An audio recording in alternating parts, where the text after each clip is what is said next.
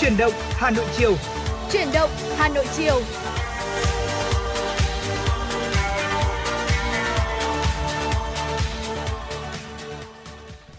Trọng Khương và Thu Minh xin kính chào quý vị thính giả. Quý vị và các bạn đang quay trở lại với chuyển động Hà Nội và bây giờ là khung giờ chiều của chương trình, được phát sóng từ 16 giờ đến 18 giờ trên tần số FM 96 MHz.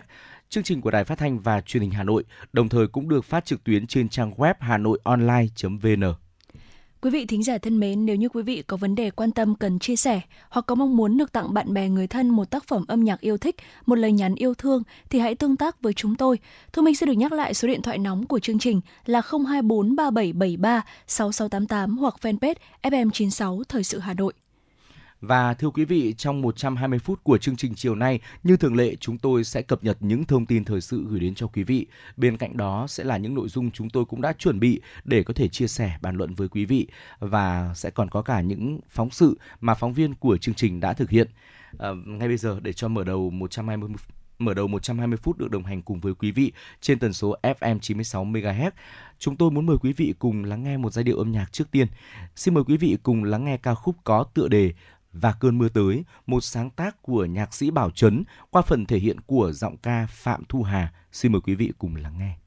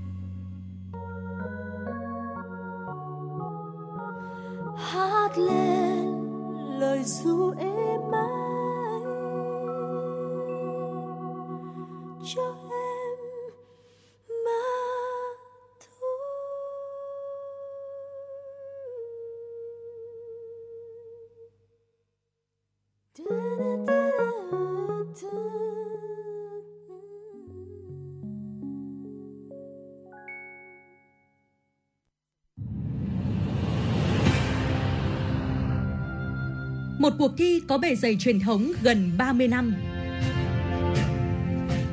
Một khởi đầu của các diva làng nhạc Việt.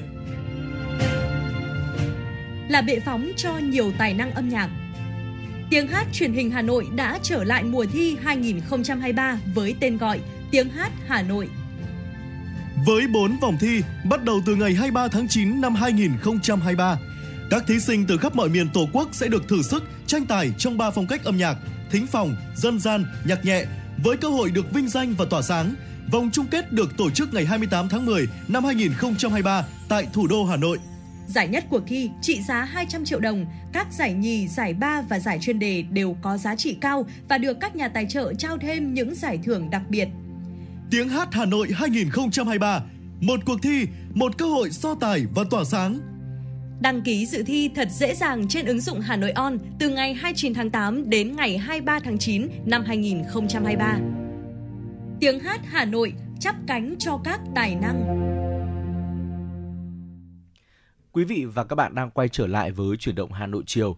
Tiếp theo chương trình ngay bây giờ, chúng tôi xin mời quý vị hãy cùng dành thời gian lắng nghe một số thông tin thời sự đáng chú ý sau đây. Thưa quý vị và các bạn, Ủy ban nhân dân thành phố Hà Nội ban hành quyết định số 4392 phê duyệt dự toán lập điều chỉnh tổng thể quy hoạch chi tiết công viên Đống Đa tỷ lệ 1 trên 500 đợt 1 thuộc địa giới hành chính phường Trung Liệt, quận Đống Đa và phường Thành Công, quận Ba Đình. Khu vực nghiên cứu lập điều chỉnh tổng thể quy hoạch chi tiết công viên Đống Đa rộng khoảng 6,35 ha và được giới hạn như sau. Phía đông bắc giáp khu tập thể Học viện Nguyễn Ái Quốc, Hồ Đống Đa, phía tây bắc giáp tuyến phố Láng Hạ và Trung tâm chiếu phim quốc gia, phía đông nam giáp tuyến phố Hoàng Cầu, phía tây nam giáp tuyến phố Thái Hà. Theo quyết định, giá trị dự toán lập điều chỉnh tổng thể quy hoạch chi tiết công viên Đống Đa tỷ lệ 1 trên 500 đợt 1 là hơn 557 triệu đồng từ nguồn ngân sách thành phố, gồm chi phí lập nhiệm vụ điều chỉnh tổng thể quy hoạch, chi phí lập đồ án điều chỉnh tổng thể quy hoạch, chi phí lập hồ sơ quy hoạch theo GIS, chi phí thẩm định nhiệm vụ, thẩm định đồ án quy hoạch, chi phí quản lý nghiệp vụ đồ án, chi phí tổ chức lấy ý kiến cơ quan, tổ chức và cộng đồng dân cư, chi phí công bố quy hoạch, chi phí thực hiện công tác thầu, chi phí lập mô hình, chi phí dự phòng. Ủy ban nhân dân thành phố Hà Nội giao Ủy ban nhân dân quận Đống Đa lập kế hoạch chi tiết để triển khai các nội dung công việc và chịu trách nhiệm về tính hợp lý hợp lệ về nội dung công việc, dự toán đề xuất với thực tế triển khai thực hiện. Sáng nay, triển lãm Việt Build Hà Nội 2023 đã khai mạc tại Hà Nội. Thứ trưởng Bộ Công Thương Đỗ Thắng Hải tham dự lễ khai mạc. Với chủ đề của triển lãm Việt Build Hà Nội lần này là hội nhập công nghệ đỉnh cao. Triển lãm là sự kiện chào mừng 65 năm ngày truyền thống của ngành xây dựng Việt Nam, 29 tháng 4 năm 1958, 29 tháng 4 năm 2023 và kỷ niệm 25 năm triển lãm quốc tế Việt Build trưởng thành và phát triển 1998-2023. Phát biểu tại lễ khai mạc, Thứ trưởng Bộ Xây dựng Nguyễn Văn Sinh cho biết, những tháng đầu năm, thị trường bất động sản tiếp tục trạng thái trầm lắng. Mặc dù một số ngân hàng thương mại đã giảm lãi suất cho vay, nhưng hoạt động tại thị trường bất động sản vẫn chưa sôi động trở lại. Đây cũng là sự kiện xúc tiến thương mại quan trọng, góp phần vào việc hỗ trợ các doanh nghiệp khôi phục sản xuất kinh doanh, kết nối giao thương, kết nối cung cầu, kết nối công nghệ trên nền tảng kỹ thuật số, kinh tế số, đẩy mạnh phát triển kinh tế xã hội sau đại dịch, đảm bảo bình ổn và phát triển thị trường trong năm 2023 theo chủ trương của chính phủ. Triển lãm quốc tế Việt Build Hà Nội 2023 đã thu hút được sự tham gia của hơn 1.000 gian hàng của gần 400 doanh nghiệp trong và ngoài nước với những sản phẩm mới, công nghệ tiên tiến. Triển lãm góp phần hỗ trợ tích cực về xúc tiến thương mại, chuyển giao công nghệ cho các doanh nghiệp, đồng hành với sự phát triển bền vững của ngành xây dựng Việt Nam với nhiều phân khúc ngành hàng đa dạng và phong phú. Sáng nay, Trung tâm xúc tiến đầu tư thương mại và du lịch Hà Nội đã thông tin về các hoạt động sự kiện sẽ diễn ra tại Festival Thu Hà Nội năm 2023 với chủ đề Thu Hà Nội đến để yêu và không gian giới thiệu ẩm thực Hà Nội. Đây là năm đầu tiên lễ hội mùa thu được tổ chức nhưng sẽ được thực hiện định kỳ để trở thành sản phẩm du lịch hấp dẫn du khách vào mỗi dịp thu đến. Lễ hội năm nay có sự tham gia của 10 quận huyện, Hoàn Kiếm, Mê Linh, Quốc Oai, Ứng Hòa, Ba Đình, Nam Từ Liêm, Cầu Giấy, Đông Anh, Ba Vì và Gia Lâm để quảng bá giới thiệu tiềm năng phát triển du lịch và các sản phẩm du lịch, các di sản của địa phương. Ngoài ra chương trình thu hút 14 tỉnh thành phố tham gia giới thiệu du lịch địa phương bao gồm Phú Thọ, Hà Giang, Lào Cai, Yên Bái, Tuyên Quang, Hải Dương, Bắc Giang, Thái Bình, Ninh Bình, Thanh Hóa, Quảng Bình, Phú Yên, Đồng Nai, An Giang. Ban tổ chức cho biết lễ khai mạc Festival Thu Hà Nội sẽ diễn ra vào tối ngày 29 tháng 9 tại khu vực đền Bà Kiệu với chương trình nghệ thuật độc đáo. Những hoạt động chính trong lễ hội bao gồm hội nghị phát triển du lịch MICE và GOP và khảo sát du lịch golf tại Hà Nội, trưng bày ảnh Thu Hà Nội tại Trung tâm Nghệ thuật số 22 Hàng Buồm và tại Vườn Hoa Lý Thái Tổ, trình diễn trang phục áo dài đám cưới theo dòng thời gian, trải nghiệm không gian cốm Hà Nội, di sản nghề may áo dài Trạch Xá, Carnival Thu Hà Nội với sự tham gia của 1.500 người vào sáng ngày 1 tháng 10. Tính từ đầu năm đến nay, toàn huyện Hoài Đức có 376 ca sốt xuất huyết, không có ca tử vong. Số ca mắc tăng 72 ca so với cùng kỳ năm 2022. Giám đốc Trung tâm Y tế huyện Hoài Đức Trần Quang Tuấn cho biết, các ca mắc phân bổ tại 20 trên 20 xã thị trấn với 63 ổ dịch. Hiện còn 5 ổ dịch đang hoạt động với 44 bệnh nhân. Các địa phương và trung tâm y tế huyện đã xác minh, giám sát côn trùng, tổ chức vệ sinh môi trường diệt bọ gậy và phun hóa chất diệt mũi tại các ổ dịch. Lực lượng chức năng huyện và các địa phương đang giám sát 10 ổ dịch cũ và mới thuộc địa bàn các xã Đức Thượng, Lại Yên, Yên Sở, Cát Quế, Song Phương, Minh Khai và Vân Canh. Các xã thị trấn cũng đã triển khai 59 chiến dịch vệ sinh môi trường, chủ động mua 760 lọ hóa chất, 250 lít hóa chất để diệt bọ gậy, diệt mũi tại các ổ dịch. Thưa quý vị, đó là một số những thông tin thời sự cập nhật đáng chú ý mà chúng tôi gửi đến cho quý vị. Ngay bây giờ tiếp nối chương trình thì chúng tôi muốn mời quý vị cùng đến với chuyên mục Sách hay mỗi ngày. Và hôm nay thì chúng tôi xin được giới thiệu đến với quý vị một số những cuốn sách tạo động lực tích cực nhất mà chúng ta không nên bỏ qua trong năm nay. Không có gì lạ khi mà một người nào đó thỉnh thoảng cảm thấy thiếu động lực. Hầu hết ừ, chúng ta sẽ cảm thấy như vậy vào một thời điểm nào đó trong cuộc đời – theo nhà trị liệu và nhân viên xã hội lâm sàng Aisha Sabas ừ, có chia sẻ rằng thiếu động lực thường là dấu hiệu cho thấy bạn cần nghỉ ngơi, nạp năng lượng và đánh giá lại cách bạn đang mở rộng năng lượng của mình. Và một trong những cách vừa thư giãn, vừa giúp nâng cao năng lực và động lực đó chính là đọc những cuốn sách tạo động lực hay còn có tên gọi là motivational books sau đây sẽ là một số những quyển sách tạo động lực hay nhất, tích cực nhất được các chuyên gia sức khỏe, tâm lý gợi ý chúng ta nên thử khi cảm thấy mình đang bị tuột mút. Cuốn sách đầu tiên có tên Vững tâm bền trí ắt thành công của Angela Duckworth. Nhà tâm lý học Angela Duckworth, người sáng lập và là giám đốc điều hành của Character Lab, viết rằng bí quyết thành công là thứ mà cô ấy gọi là gan góc – trong suốt cuốn sách Vững tâm bền trí ắt thành công, cô ấy mô tả mối quan hệ của mình với một phụ huynh khi họ không đánh giá cao sự thông minh của cô ấy. Giờ đây, với tư cách là một giáo sư và nhà nghiên cứu thành công, Duckworth muốn độc giả hiểu rằng trí thông minh thực sự không được thúc đẩy bởi tài năng hay thiên tài, mà là sự kết hợp của niềm đam mê và sự kiên trì. Cô đưa họ đi khắp thế giới, khám phá nghịch cảnh dưới nhiều dạng của nó và cách mọi người ở mọi tầng lớp xã hội phục hồi sau những ngày tồi tệ nhất của họ. Tiếp theo là quyển sách Hạnh phúc trong công việc của Sean Aker. Hạnh phúc trong công việc nguyên văn tiếng Anh là Happiness Advantage: The Seven Principles. Hầu hết mọi người đều muốn thành công trong cuộc sống và tất nhiên ai cũng muốn được hạnh phúc. Khi nói đến việc theo đuổi thành công và hạnh phúc, hầu hết mọi người đều có chung một công thức. Nếu bạn làm việc chăm chỉ, bạn sẽ trở nên thành công. Và một khi bạn thành công thì bạn sẽ hạnh phúc. Nhưng trong cuốn sách The Happiness Advantage, tác giả Sean Aker đã dựa trên nhiều năm nghiên cứu và thời gian giảng dạy tại Đại học Harvard để giải mã về hạnh phúc. Ông tuyên bố rằng trái ngược với suy nghĩ truyền thống, vốn tin rằng thành công là chìa khóa, hạnh phúc được sinh ra từ sự chăm chỉ và tích cực. Nói cách khác, hạnh phúc dẫn đến thành công chứ không phải là ngược lại. Theo các triết lý của tâm lý học tích cực, archer chia ra 7 bước có thể hành động để tăng khả năng đạt được và duy trì hạnh phúc của chúng ta trong cuốn sách này. Cuốn sách tiếp theo mang tên Buổi sáng kỳ diệu của tác giả Hal Elrod. Theo những gì mà tác giả viết trong cuốn sách này thì ông tin rằng tất cả những điều tốt đẹp đều bắt đầu từ buổi sáng Ông đã tạo ra một phương pháp thực hành kết hợp các thói quen vào buổi sáng sớm dựa trên 6 hoạt động phát triển cá nhân. Miracle Morning giúp độc giả của nó đạt được cột mốc để thành công, đạt được những bước tiến mang tính quyết định và có được sự cân bằng và mức độ sức khỏe cao.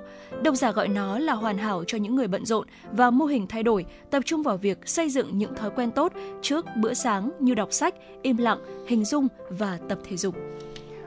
Quý vị và các bạn cũng đừng bỏ qua cuốn sách có tên gọi là Bốn thỏa ước của Don Miguel Ruiz và Janet Mills. Don Miguel Ruiz sử dụng cuốn sách Bốn thỏa ước của mình để tiết lộ những niềm tin hạn chế mà chúng ta thường nắm giữ, đã cướp đi niềm vui và khiến chúng ta phải chịu đựng những đau khổ không cần thiết. Cuốn sách này cung cấp một quy tắc ứng xử sâu sắc, truyền đạt sự khôn ngoan của nó theo cách dễ tiếp cận cho người đọc. Bốn thỏa ước khuyến khích sự tự phản ánh và khuyến khích chúng ta làm tốt hơn trong cuộc sống hàng ngày của mình. Đây là lý do tại sao cuốn sách đã bán được hơn 6 triệu bản chỉ riêng ở Mỹ và là sách bán chạy nhất của New York Times trong hơn 8 năm. Và cuốn sách thứ năm mà chúng tôi muốn giới thiệu tới cho quý vị có tên Tâm lý học thành công của Carol S. dweck Nhà tâm lý học này nêu ra nhiều năm nghiên cứu trong cuốn sách Mindset của mình, bà lập luận rằng tư duy mà chúng ta áp dụng là một yếu tố dự báo rất lớn cho sự thành công và thành tích của chúng ta. Và Carol Dweck tin rằng gần như mọi lĩnh vực nỗ lực của con người đều có thể bị ảnh hưởng bởi tư duy mà chúng ta áp dụng và cách mà chúng ta lựa chọn để tiếp cận mục tiêu của mình. Bà thảo luận về những mặt trái của việc áp dụng một tư duy cố định cũng như những lợi ích thường liên quan đến việc áp dụng một tư duy cố định một tư duy định hướng tăng trưởng, trong khi một bên cho rằng khả năng phát triển nếu chúng ta sẵn sàng nỗ lực. Tâm lý học thành công mang đến một sự thay đổi mô hình mang tính động viên cao, có thể khuyến khích những thành tích đáng kinh ngạc. Tiếp theo nữa là một ờ, tựa sách có tên gọi Tôi lựa chọn chính mình của James Altucher. Tôi lựa chọn chính mình, bản tiếng Anh là Choose Yourself của James Altucher là một trong những cuốn sách hay nhất về động lực. James lập luận rằng tài sản quý giá nhất mà chúng ta có và thứ mà chúng ta nên đầu tư nhiều thời gian, công sức và nguồn lực nhất chính là chúng ta. Toàn bộ cuốn sách này nói về cách mà chúng ta có thể đạt được thành công chỉ bằng cách chọn đầu tư vào bản thân và sự phát triển của chúng ta. Cuốn sách này chắc chắn sẽ truyền cảm hứng và động lực để bạn đầu tư vào việc phát triển tài năng của mình hơn nữa và sẽ là một nguồn tài liệu tuyệt vời cho bất kỳ ai có tư duy kinh doanh. Và cuốn sách cuối cùng mà chúng tôi muốn giới thiệu đó chính là cuốn sách mang tựa đề Thay đổi, bí quyết thay đổi khi thay đổi trở nên khó khăn của Chip Health và Dan Health. Các tác giả của cuốn sách này thú vị và tạo động lực này xem xét cái sự thay đổi. Lý thuyết của họ là có hai hệ thống não, một hệ thống lý trí và một hệ thống cảm xúc. Khi các hệ thống này hoạt động cùng nhau thì việc thực hiện các thay đổi rất đơn giản. Điều ngược lại là đúng khi mà các hệ thống này hoạt động chống lại nhau, việc thực hiện các thay đổi trở nên rất khó khăn. Sử dụng những cái giai thoại đầy cảm hứng, cuốn sách này minh họa cách tạo ra sự thay đổi. Có một trích dẫn rất hay trong cuốn sách mà bạn có thể đọc tại đây. À, mà trước khi mà chúng ta mua nó về để nghiền ngẫm và sau đây Thu Minh xin được chia sẻ một trong những cái câu trích dẫn hay nhất của cuốn sách. Vì vậy, khi bạn nghe mọi người nói rằng thay đổi là khó khăn vì mọi người lười biếng hoặc phản kháng, điều đó là hoàn toàn sai lầm. Thực tế thì ngược lại, thay đổi rất khó bởi vì con người ta tự mài mòn mình và đó là điều ngạc nhiên thứ hai về sự thay đổi.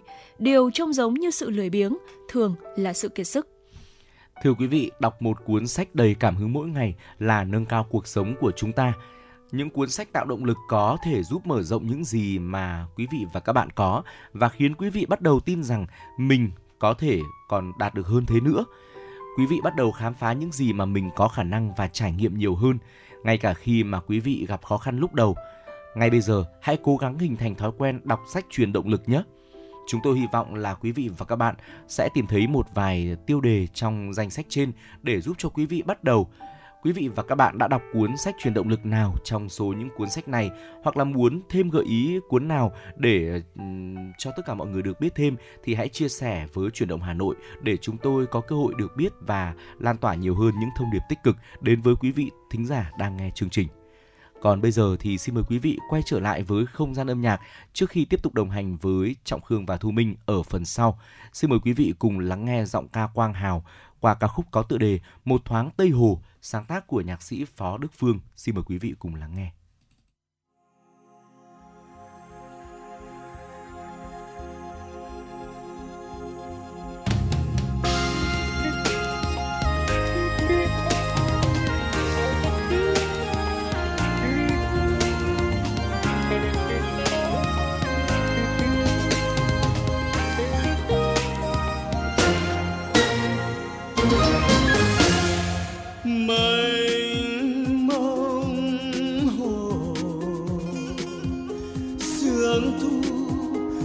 Sang trồng gió. Bát ngát trăng buông một khoảng trời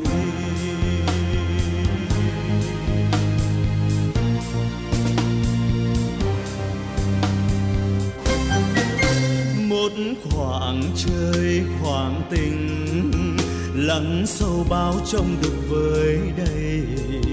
Đây dâm đàm, đây lãng bạc, ngàn thu qua bao lần sóng gió tây hồ tây hồ tây hồ tây hồ. Kia mặt gương xanh soi bóng trời thăng long xưa còn mãi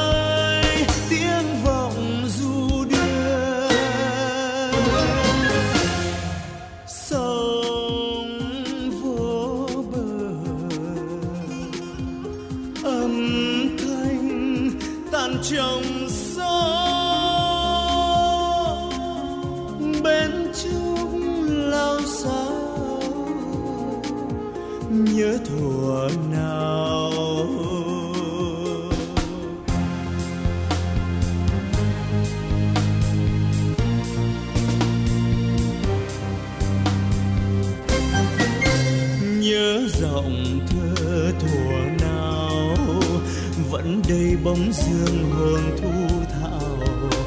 Đây nghi tạm, kia trúc bạch, hồn xe trong vuông lụa xưa đó. Tây hồ tây hồ tây hồ tây hồ. Tin này xin đem soi bóng mắt gương trong xanh.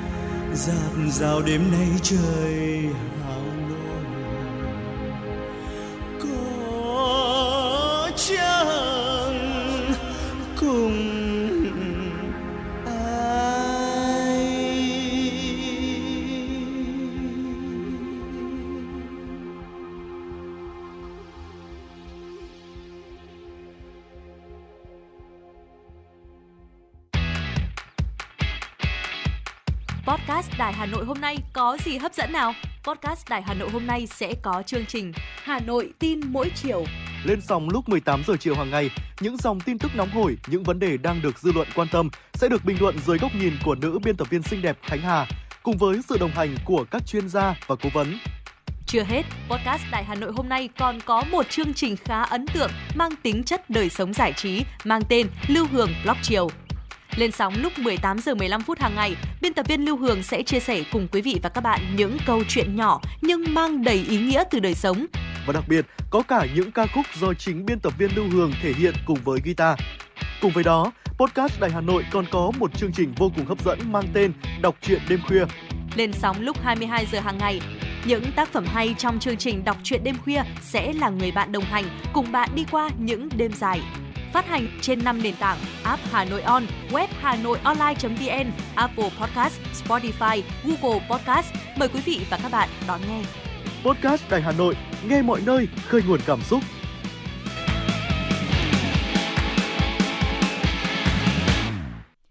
Quý vị và các bạn đang quay trở lại với chuyển động Hà Nội chiều. Trong phần thời lượng tiếp theo của chương trình tiếp tục sẽ là những thông tin thời sự đáng chú ý. Xin mời quý vị cùng đến với một số thông tin thời sự quốc tế.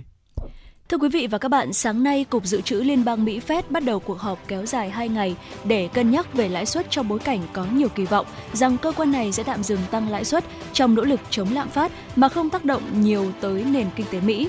Ủy ban thị trường mở liên bang đã tăng lãi suất 11 lần kể từ tháng 3 năm 2022 để giải quyết tình trạng lạm phát phi mã, hiện vẫn chưa về mục tiêu 2% của Fed Ủy ban thị trường mở liên bang đã giảm đáng kể tốc độ tăng lãi suất trong những tháng gần đây khi tác động của các đợt tăng lãi suất hiện tại bắt đầu ảnh hưởng đến nền kinh tế Mỹ.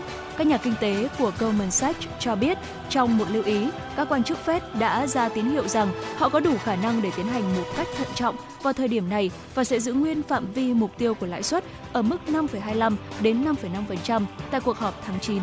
Theo dữ liệu từ CME Group, các nhà giao dịch đã đặt ra xác suất 99% rằng Fed sẽ giữ lãi suất ổn định trong cuộc họp lần này.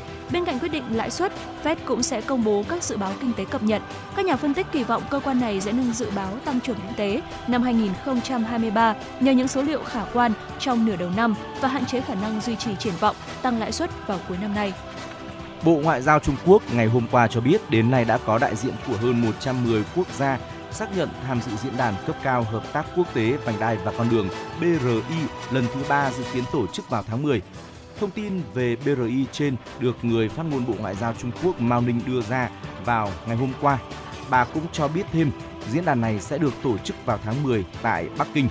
Các sự kiện trong khuôn khổ diễn đàn bao gồm lễ khai mạc, ba diễn đàn cấp cao về kết nối, phát triển xanh và kinh tế số, cùng 6 diễn đoàn cùng 6 diễn đàn chuyên về kết nối thương mại, giao lưu nhân dân, trao đổi giữa các quốc gia và các chuyên gia, con đường tơ lụa liêm khiết, hợp tác địa phương và hợp tác hàng hải. Bên cạnh đó, một hội nghị CEO cũng sẽ được tổ chức tại diễn đàn lần này. Năm 2023 đánh dấu kỷ niệm 10 năm BRI. Theo số liệu của Bộ Ngoại giao Trung Quốc, đến nay nền tảng này đã thu hút sự tham gia của hơn 3 phần tư quốc gia trên thế giới và 32 tổ chức quốc tế. Trong thập kỷ qua, BRI đã tạo ra gần 1.000 tỷ đô la Mỹ vốn đầu tư, thiết lập hơn 3.000 dự án hợp tác, tạo ra 420.000 việc làm và giúp gần 40 triệu người thoát nghèo. Sáng nay, Thủ tướng Fumio Kishida đã cam kết rằng Nhật Bản sẽ đóng góp 3 tỷ yên, tương đương với 20 triệu đô la Mỹ, để giúp đạt được một thế giới không có vũ khí hạt nhân. Đây là mục tiêu mà ông mô tả là công việc cả đời của mình, với tư cách là một nhà lập pháp đại diện cho một khu vực bầu cử ở Hiroshima. Phát biểu trước Đại hội đồng Liên Hợp Quốc ở New York, Mỹ ngày 19 tháng 9 theo giờ địa phương, Thủ tướng Kishida cho biết Nhật Bản sẽ tiếp tục nỗ lực cải tổ tổ chức thế giới này Nhận xét của ông được đưa ra trong bối cảnh có nhận định rằng Liên Hợp Quốc ngày càng trở nên kém hiệu quả trong việc giải quyết các tranh chấp quốc tế, đặc biệt là về cuộc xung đột Nga-Ukraine. Theo ông Kishida, để thúc đẩy xu hướng toàn cầu hướng tới giải trừ hạt nhân một cách tiếp cận nhiều mặt là điều cần thiết, đồng thời cho biết thêm Nhật Bản sẽ hỗ trợ tài chính cho các tổ chức nghiên cứu toàn cầu để xây dựng mạng lưới phi hạt nhân hóa trên thế giới. Ông Mazen Anlus, một quan chức tại cửa khẩu Bab al-Hawa ở biên giới giữa Syria và Thổ Nhĩ Kỳ cho biết các chuyến hàng viện trợ dân sự của Liên Hợp Quốc đã được chuyển từ Thổ Nhĩ Kỳ tới khu vực do phiến quân kiểm soát ở Tây Bắc Syria. Ông Mazen Alous xác nhận đoàn xe gồm 17 chiếc chở theo nhiều hàng cứu trợ của Liên Hợp Quốc. Trong khi đó, hãng tin AFP của Pháp cũng cho biết nhiều xe tải với biểu tượng của chương trình lương thực thế giới WFP và Tổ chức Nông nghiệp và Lương thực Thế giới FAO đã đi qua cửa khẩu. Đây là chuyến hàng đầu tiên kể từ khi cơ chế viện trợ do Hội đồng Bảo an Liên Hợp Quốc cấp phép hết hạn từ tháng 7 vừa qua. Theo thỏa thuận ký năm 2014, hàng viện trợ cho hàng triệu người Syria đang mắc kẹt tại thành trì cuối cùng của lực lượng phiến quân ở miền Bắc và Tây Bắc Syria sẽ đi qua cửa khẩu Bab al-Hawa mà không cần thông qua giấy phép của Damas. Đó là một số những thông tin thời sự quốc tế đáng quan tâm chúng tôi cập nhật gửi đến cho quý vị. Hãy cùng quay trở lại với không gian âm nhạc trước khi tiếp tục đồng hành với chương trình. Mời quý vị cùng lắng nghe giọng ca Thủy Chi với một sáng tác của Sĩ Lợi với một sáng tác của Sĩ Luân và Hoàng Hà, ca khúc có tựa đề Mùa thu nhớ em. Xin mời quý vị cùng lắng nghe.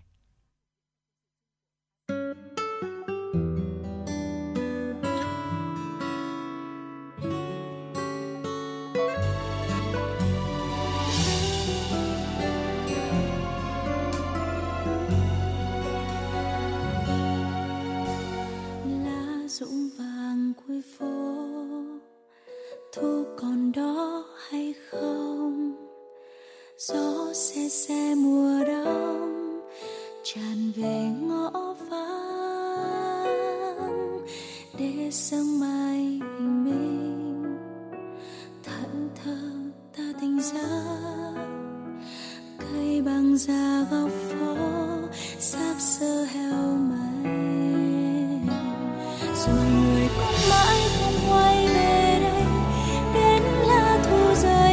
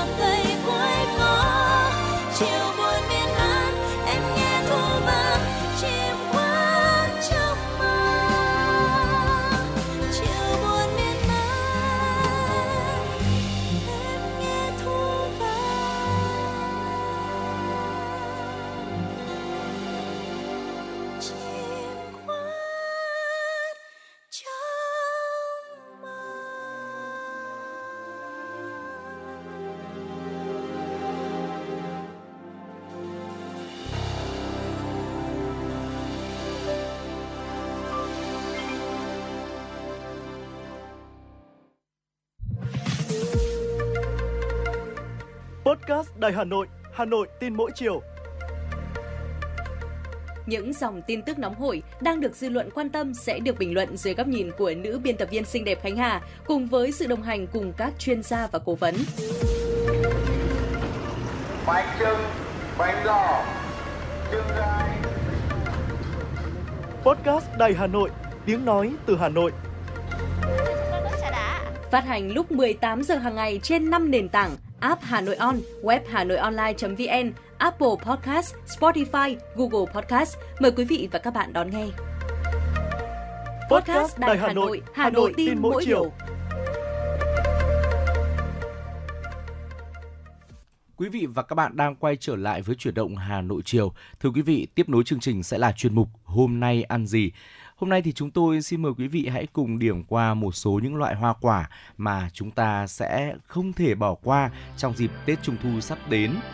À, thưa quý vị, như vậy là chỉ còn khoảng uh, chưa đến 10 ngày nữa thôi là chúng ta sẽ đón Tết Trung thu rồi. Và hiện tại thì đi trên khắp các con phố chúng ta thấy rằng là rất là nhiều những quầy bánh trung thu được bày bán đúng không ạ? Tuy nhiên thì trung thu không chỉ có bánh trưng không chỉ có bánh nướng bánh dẻo đâu mà còn có cả những loại hoa quả cũng rất là hợp với mùa trung thu nữa. Ờ, và chúng tôi cũng xin phép được chia sẻ với quý vị và theo phong tục của người Việt Nam chúng ta, Tết Trung thu được tổ chức vào giữa mùa thu tức là rằm tháng 8. Trong dịp này thì người ta làm cỗ cúng gia tiên và bày bánh trái ra sân cúng mặt trăng. Tết Trung thu thì gắn liền với nhiều sự tích của dân tộc Việt Nam ta, nhưng có lẽ in đậm nhất trong lòng người Việt là sự tích chú cuội ừ, trông trăng hình ảnh chú cuội ngồi dưới gốc đa luôn được in đậm trong tâm trí của các bạn nhỏ Tết Trung Thu cũng là dịp để gia đình được đoàn tụ, sẻ chia và cũng là để báo hiếu với ờ, những bậc ông bà, cha mẹ, những bậc tiền bối. Đây cũng là dịp để tri ân thầy cô, bạn bè đồng nghiệp đã luôn ở bên cạnh, sẻ chia và giúp đỡ mình. Thưa quý vị, Tết Trung Thu là một trong những ngày Tết cổ truyền của người dân Việt Nam. Cứ mỗi độ tháng 8 về là lòng người lại hoan hỉ, chờ đón thời khắc được quây quần bên gia đình trong đêm trăng rằm và tổ chức Tết Trung Thu. Một mâm cỗ đầy ắp bánh trung thu và những hoa quả ngon nhiều màu sắc đã trở thành hình ảnh rất đỗi quen thuộc trong ngày này. Mâm cỗ Tết Trung Thu truyền thống thường có một đến hai con chó lông xù hoặc thỏ bông được làm từ bưởi đào, một quả dưa hấu tỉa hoa hoặc khắc chữ, một cây dừa làm từ quả dứa. Ngoài ra còn có cả cà rốt này, củ cải tỉa hình các con vật nhỏ xinh như con nhím, con chuột tỉa từ quả đu đủ xanh, bông hoa hồng, hoa cúc. Nếu có điều kiện có thể đặt thêm chim công, rồng, phượng tỉa từ bí đỏ tùy theo đặc điểm tự nhiên và phong tục tập quán cũng như là quan niệm của mỗi vùng mà có cách bày mâm ngũ quả đặc trưng mang ý nghĩa riêng. Mâm cỗ trung thu bây giờ thì đơn giản hơn xưa rất nhiều. Mùa Tết Trung thu cũng là mùa hoa quả chín rộ, mâm cỗ vì thế cũng có sự góp mặt đầy đủ của đủ thức hoa quả cho mâm ngũ quả đa dạng. Nếu căn cứ theo triết lý phương Đông thì mâm ngũ quả phải có 5 loại quả với nhiều màu sắc riêng và cũng mang những ý nghĩa nhất định. Đầu tiên đó là quả bưởi thưa quý vị. Tết Trung thu thì ờ, chúng ta có thể sử dụng nhiều loại hoa quả khác nhau theo đặc trưng của từng vùng miền. Tuy nhiên thì có một thứ quả không thể nào mà thiếu được trong mâm cỗ đó chính là quả bưởi. Từ xa xưa thì ờ, người ta đã tin rằng quả bưởi mang lại sự may mắn, nhiều niềm vui và bình an cho gia chủ. Màu vỏ xanh tươi tượng trưng cho sự mát lành, thanh khiết của tạo hóa. Còn dáng bưởi căng tròn là thể hiện của sự toàn vẹn, đủ đầy và sung túc. Quan trọng hơn cả, trong tiếng Hán, từ bưởi đồng âm với từ hữu. Trong từ phù hộ nên mọi người đều cho rằng bưởi còn có hàm ý là cát tường. Đông y thì ờ, cũng nêu ra rằng là bưởi có tác dụng lý khí, hóa đờm, mát phổi, bổ huyết, kiện tỳ là một loại hoa quả rất tốt cho sức khỏe. Nếu ăn vào mùa thu sẽ có tác dụng bổ phổi. Ngoài ra thì nó còn có công dụng giảm triệu chứng ho cho những người bị cảm cúm. Do đó, bưởi luôn là sự lựa chọn hàng đầu của các bà nội trợ rồi và cũng không thể thiếu được trong những ngày lễ Tết như là Tết Trung thu hay là Tết cổ truyền của dân tộc Việt Nam. Dưới bàn tay khéo léo của các bà nội trợ thì cũng đã tạo nên được những ờ, hình thù rất là đẹp mắt như là chú chó bưởi này và qua đó cũng ẩn chứa nhiều tình cảm, tình yêu thương của những bà nội trợ dành cho gia đình của mình trong ngày Tết Trung thu. Dạ vâng ạ và bên cạnh đó thì ờ, quả dưa hấu ờ, trong phong tục và quan niệm của người Việt Nam thì màu đỏ của ruột dưa hấu tượng trưng cho tài lộc may mắn, còn vỏ màu xanh là sự hy vọng ẩn chứa niềm vui từ bên trong. Ngày nay thì nhiều anh chị đã khéo tay ờ, đã biến tấu quả dưa hấu theo những câu chữ rất là ý nghĩa với hình thể tròn lẳn, ruột đỏ vỏ xanh căng tròn mọng nước Dưa hấu là hình tượng của những gì viên mãn nhất, là hình ảnh của sức sống ẩn kín được bày trang trọng trên các bàn ăn, bàn thờ và đặc biệt không thể thiếu trong các ngày nghỉ lễ, đặc biệt là Tết Trung Thu. Dưa hấu thì có hình thể tròn, dài. Những ngày Tết thì à, thường trưng những cái quả tròn với cái đặc trưng là ruột đỏ, vỏ xanh có vị ngọt, rất là tốt cho sức khỏe. Ăn dưa ngày Tết thì cũng là truyền thống của người Việt Nam. Miếng dưa bổ ra được truyền tay mọi người với hy vọng là các thành viên trong gia đình luôn gắn kết yêu thương nhau tiếp theo nữa chúng ta hãy cùng ừ, tìm hiểu về quả na đi. Quả na thì không chỉ ngon đâu ạ, mà còn ngọt và mang lại nhiều lợi ích to lớn cho sức khỏe của con người. Và mùa trung thu cũng là mùa mà quả na chín. Quả na góp phần tô điểm thêm nét xanh tươi cho mâm cỗ tết trung thu. Quả na với nhiều hạt đen nhánh, to, rõ, mang ước vọng sinh sôi, nảy nở. Đó là nguyện cầu cho sức sống mãi trường tồn của con người từ thế hệ này qua thế hệ khác. Vùng đất Chi Lăng Lạng Sơn được coi là nơi trồng nhiều na nhất cả nước. Người dân thường gọi vui nơi đây là vựa na lớn nhất nước do đặc tính chuyên canh cây trồng là cây na và từ đó thì khi mà vận chuyển về Hà Nội cũng là cũng tương đối là gần cho nên là chúng ta cũng có rất là nhiều lựa chọn để có thể là chọn được những quả na thật là ngon bày lên mâm cỗ trong ngày Tết Trung thu. Tiếp theo là quả thanh long đỏ, ờ, quả mang màu sắc đỏ đẹp và có ý nghĩa được ờ, rồng ghé thăm giống như cái tên, tượng trưng cho sự may mắn và tài lộc. Thanh long là loại quả mang nhiều ý nghĩa trong mâm cỗ Tết Trung thu. Sắc đỏ chính là loại quả, sắc, sắc đỏ chính của loại quả này thì không chỉ khiến mâm cỗ thêm phần hài hòa, cân đối mà nó còn thể hiện cho sự may mắn, phát tài, phát lộc. Bên cạnh đó thì quả còn có những chiếc tai xanh bên ngoài với hình dáng uốn lượn tựa rồng bay phượng múa. Đây cũng là biểu tượng cho rồng mây hội tụ, đất trời giao hòa, bình an và yên lành khắp muôn nơi. Và thưa quý vị, ờ, thứ năm đó chính là quả hồng giòn Hồng giòn cũng là một loại quả thường thấy trong hầu hết các mâm cỗ ngày Tết Trung Thu bởi vì ờ, mùa thu cũng là mùa của quả hồng mà. Màu cam đỏ chín mọng của quả hồng giòn khiến thứ quả này làm cho mâm cỗ trở nên lung linh đẹp mắt. Mặc dù có vẻ ngoài khá là nhỏ nhắn nhưng quả hồng lại luôn căng tràn và rắn chắc. Đó chính là biểu tượng cho sức sống mơn mởn và niềm tin bất diệt của con người, đặc biệt là dành cho các em nhỏ thiếu nhi. Tiếp theo nữa thì à, chúng ta sẽ uh, có thể thấy rằng là những cái loại quả trên thì là những cái loại quả mà uh, rất là quen thuộc trong uh, mâm cỗ trung thu đúng không ạ?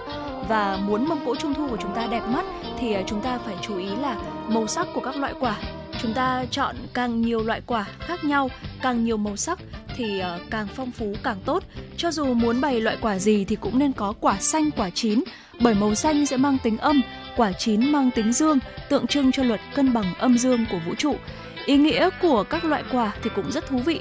Quả hồng đỏ là mang niềm hy vọng, quả na mang ước nguyện lộc ở sinh sôi, quả bưởi tượng trưng cho điều tốt lành, quả lựu mang tới ngọt ngào may mắn, dưa hấu dưa vàng thì à, mong cầu bình an, gọi là ngũ quả nhưng thật ra việc lựa chọn và bày biện những loại quả gì ở trên mâm thì sẽ tùy thuộc vào từng địa phương với những đặc thù về khí hậu, sản vật và quan niệm văn hóa riêng. Từ đó người ta sẽ chọn ra những loại quả mang ý nghĩa tâm linh, tinh thần để thiết kế nên những mâm ngũ quả thật nhiều màu sắc và ý nghĩa nhất. Đặc biệt ngày lễ không thể thiếu những cái bánh trung thu và uh, cây đèn lồng uh, và một cái mâm cỗ đẹp và ý nghĩa sẽ khiến cho ngày Tết Trung thu của chúng ta thêm uh, trọn vẹn và vui tươi hơn. Chắc chắn rồi ạ và quý vị cũng hãy chia sẻ đến với chúng tôi những cảm xúc của mình về ngày lễ Trung thu, về những điều cần lưu ý hay là những điều gì mà chúng ta muốn được chia sẻ về ngày lễ này đến với chuyển động Hà Nội nhé. Còn bây giờ xin mời quý vị cùng quay trở lại với không gian âm nhạc và cùng với chúng tôi lắng nghe ca khúc có tựa đề Tự hào Việt Nam luôn tươi xanh, một sáng tác của Trần Thanh Dũng qua phần thể hiện của Nam Việt Ben và Mắt Ngọc. Xin mời quý vị cùng lắng nghe.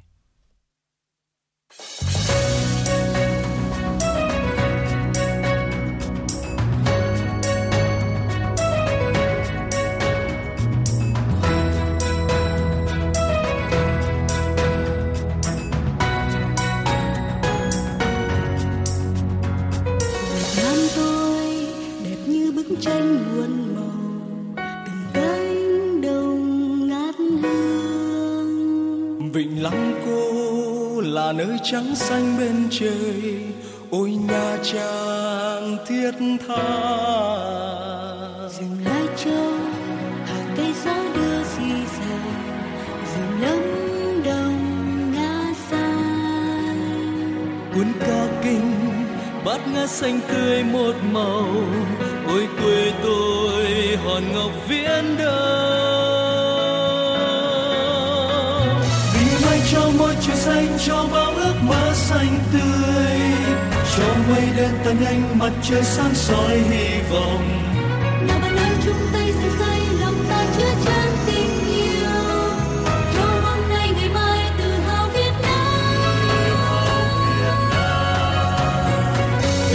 cho môi trời xanh, cho bao ước mơ xanh tươi. Cho mây đen tan nhanh, mặt trời sáng soi hy vọng. Nào mà ơi chung tay sẽ xây lòng ta chứa chan tình yêu. Cho hôm nay ngày mai tự hào Việt Nam luôn xanh tươi.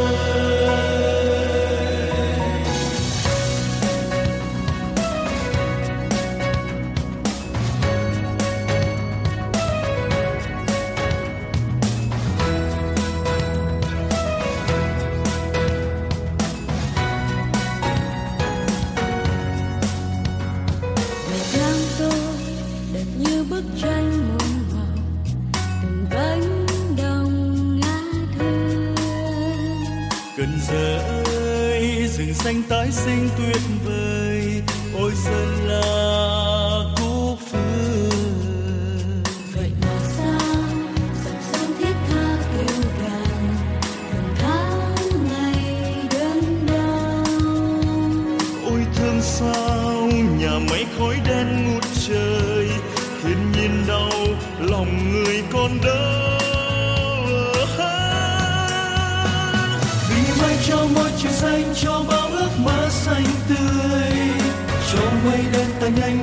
xây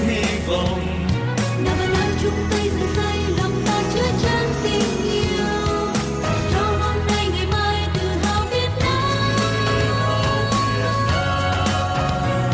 Vì ngày mai cho môi trời xanh cho bao ước mơ xanh tươi.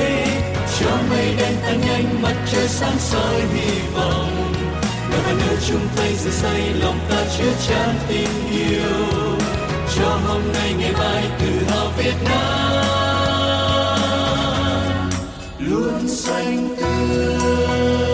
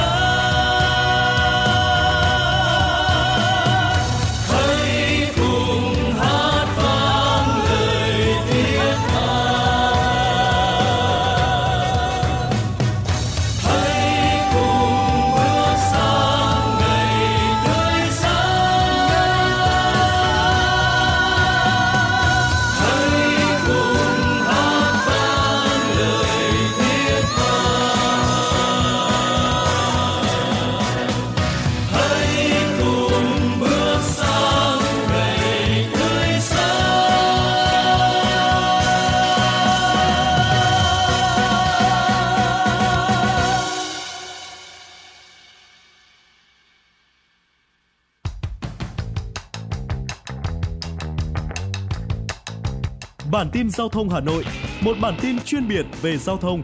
Những vấn đề dân sinh bức xúc liên quan đến công tác tổ chức giao thông, trật tự an toàn giao thông, tình hình giao thông tại các nút giao thông trọng điểm trên địa bàn thành phố sẽ được các phóng viên Đài Hà Nội cập nhật liên tục, nhanh chóng, chính xác từ hiện trường một cách chân thực. Cùng với đó là những ý kiến phân tích, đánh giá khách quan đa chiều của các chuyên gia, các nhà quản lý trong lĩnh vực an toàn giao thông và đô thị. Bản tin giao thông Hà Nội, kênh thông tin hữu hiệu kết nối người dân với cơ quan quản lý, lực lượng chức năng. Phát sóng 17 giờ hàng ngày trên kênh 1 truyền hình Hà Nội. Mời quý vị và các bạn đón xem.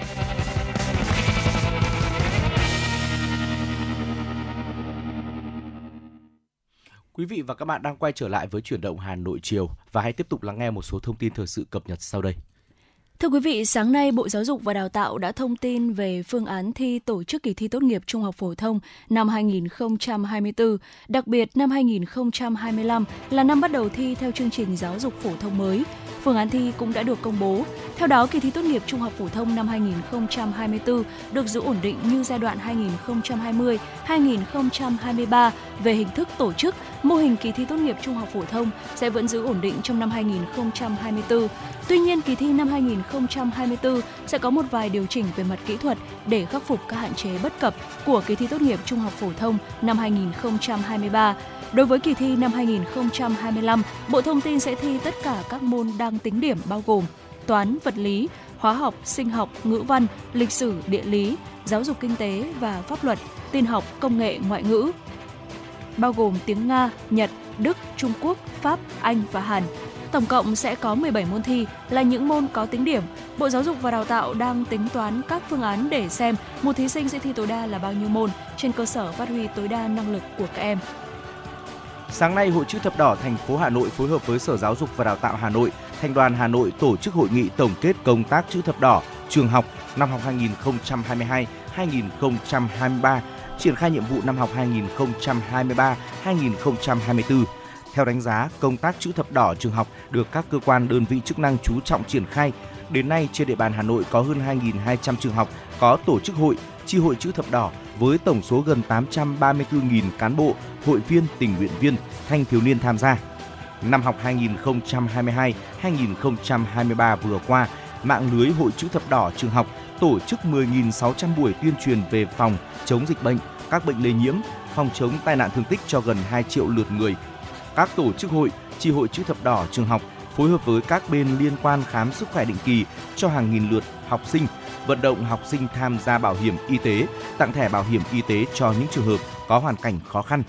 Nhân dịp này, Trung ương Hội Chữ Thập Đỏ Việt Nam trao tặng bằng khen cho 84 tập thể cá nhân. Thành đoàn Hà Nội tặng bằng khen cho 84 tập thể cá nhân. Sở Giáo dục và Đào tạo Hà Nội tặng giấy khen cho 84 tập thể cá nhân. Hội Chữ Thập Đỏ thành phố Hà Nội tặng giấy khen cho 148 tập thể cá nhân có thành tích xuất sắc trong công tác chữ thập đỏ trường học năm học 2022-2023. Sáng nay, quận ủy, Hội đồng Nhân dân, Ủy ban Nhân dân, Ủy ban Mặt trận Tổ quốc Việt Nam quận Long Biên tổ chức chương trình kết nối an sinh số 17, thiết thực kỷ niệm 20 năm ngày thành lập quận, mùng 6 tháng 11 năm 2003, mùng 6 tháng 11 năm 2023. Thực hiện chủ đề công tác năm chỉnh trang đô thị, chăm lo đời sống người dân, kỷ niệm 20 năm thành lập quận. Từ đầu năm đến nay, Ủy ban nhân dân quận Long Biên đã triển khai 17 trên 20 số kết nối an sinh với tổng kinh phí gần 2 tỷ đồng do các cơ quan, đơn vị, doanh nghiệp, tổ chức cá nhân nhà hảo tâm trực tiếp ủng hộ, hỗ trợ an sinh cho hơn 1.000 cá nhân, hộ gia đình là người có công với cách mạng, hộ cận nghèo, người khuyết tật, đối tượng bảo trợ xã hội, trẻ em, học sinh, giáo viên, nhân viên, người lao động.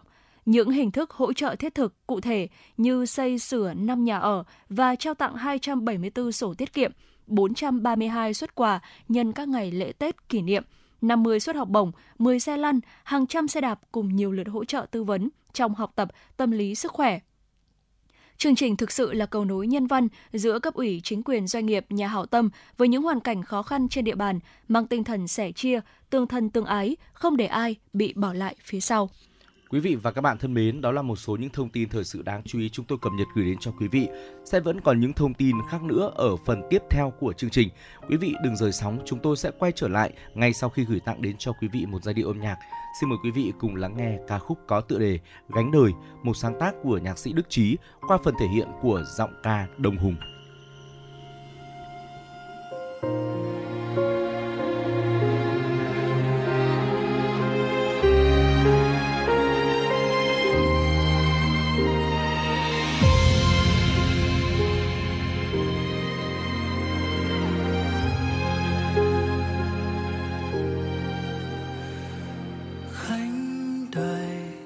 等海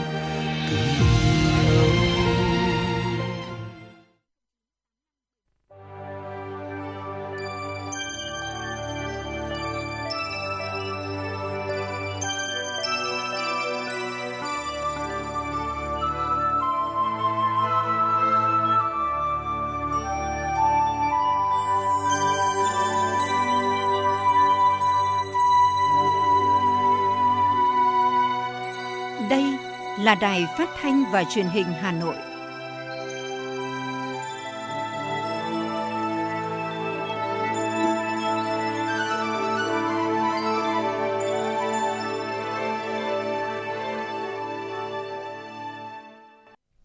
Quý vị và các bạn thân mến, tiếp tục sẽ là chuyển động Hà Nội chiều với 60 phút mà Trọng Khương và Thu Minh được đồng hành cùng với quý vị trên tần số FM 96 MHz của Đài Phát thanh và Truyền hình Hà Nội. Chương trình cũng được phát trực tuyến trên trang web hanoionline.vn.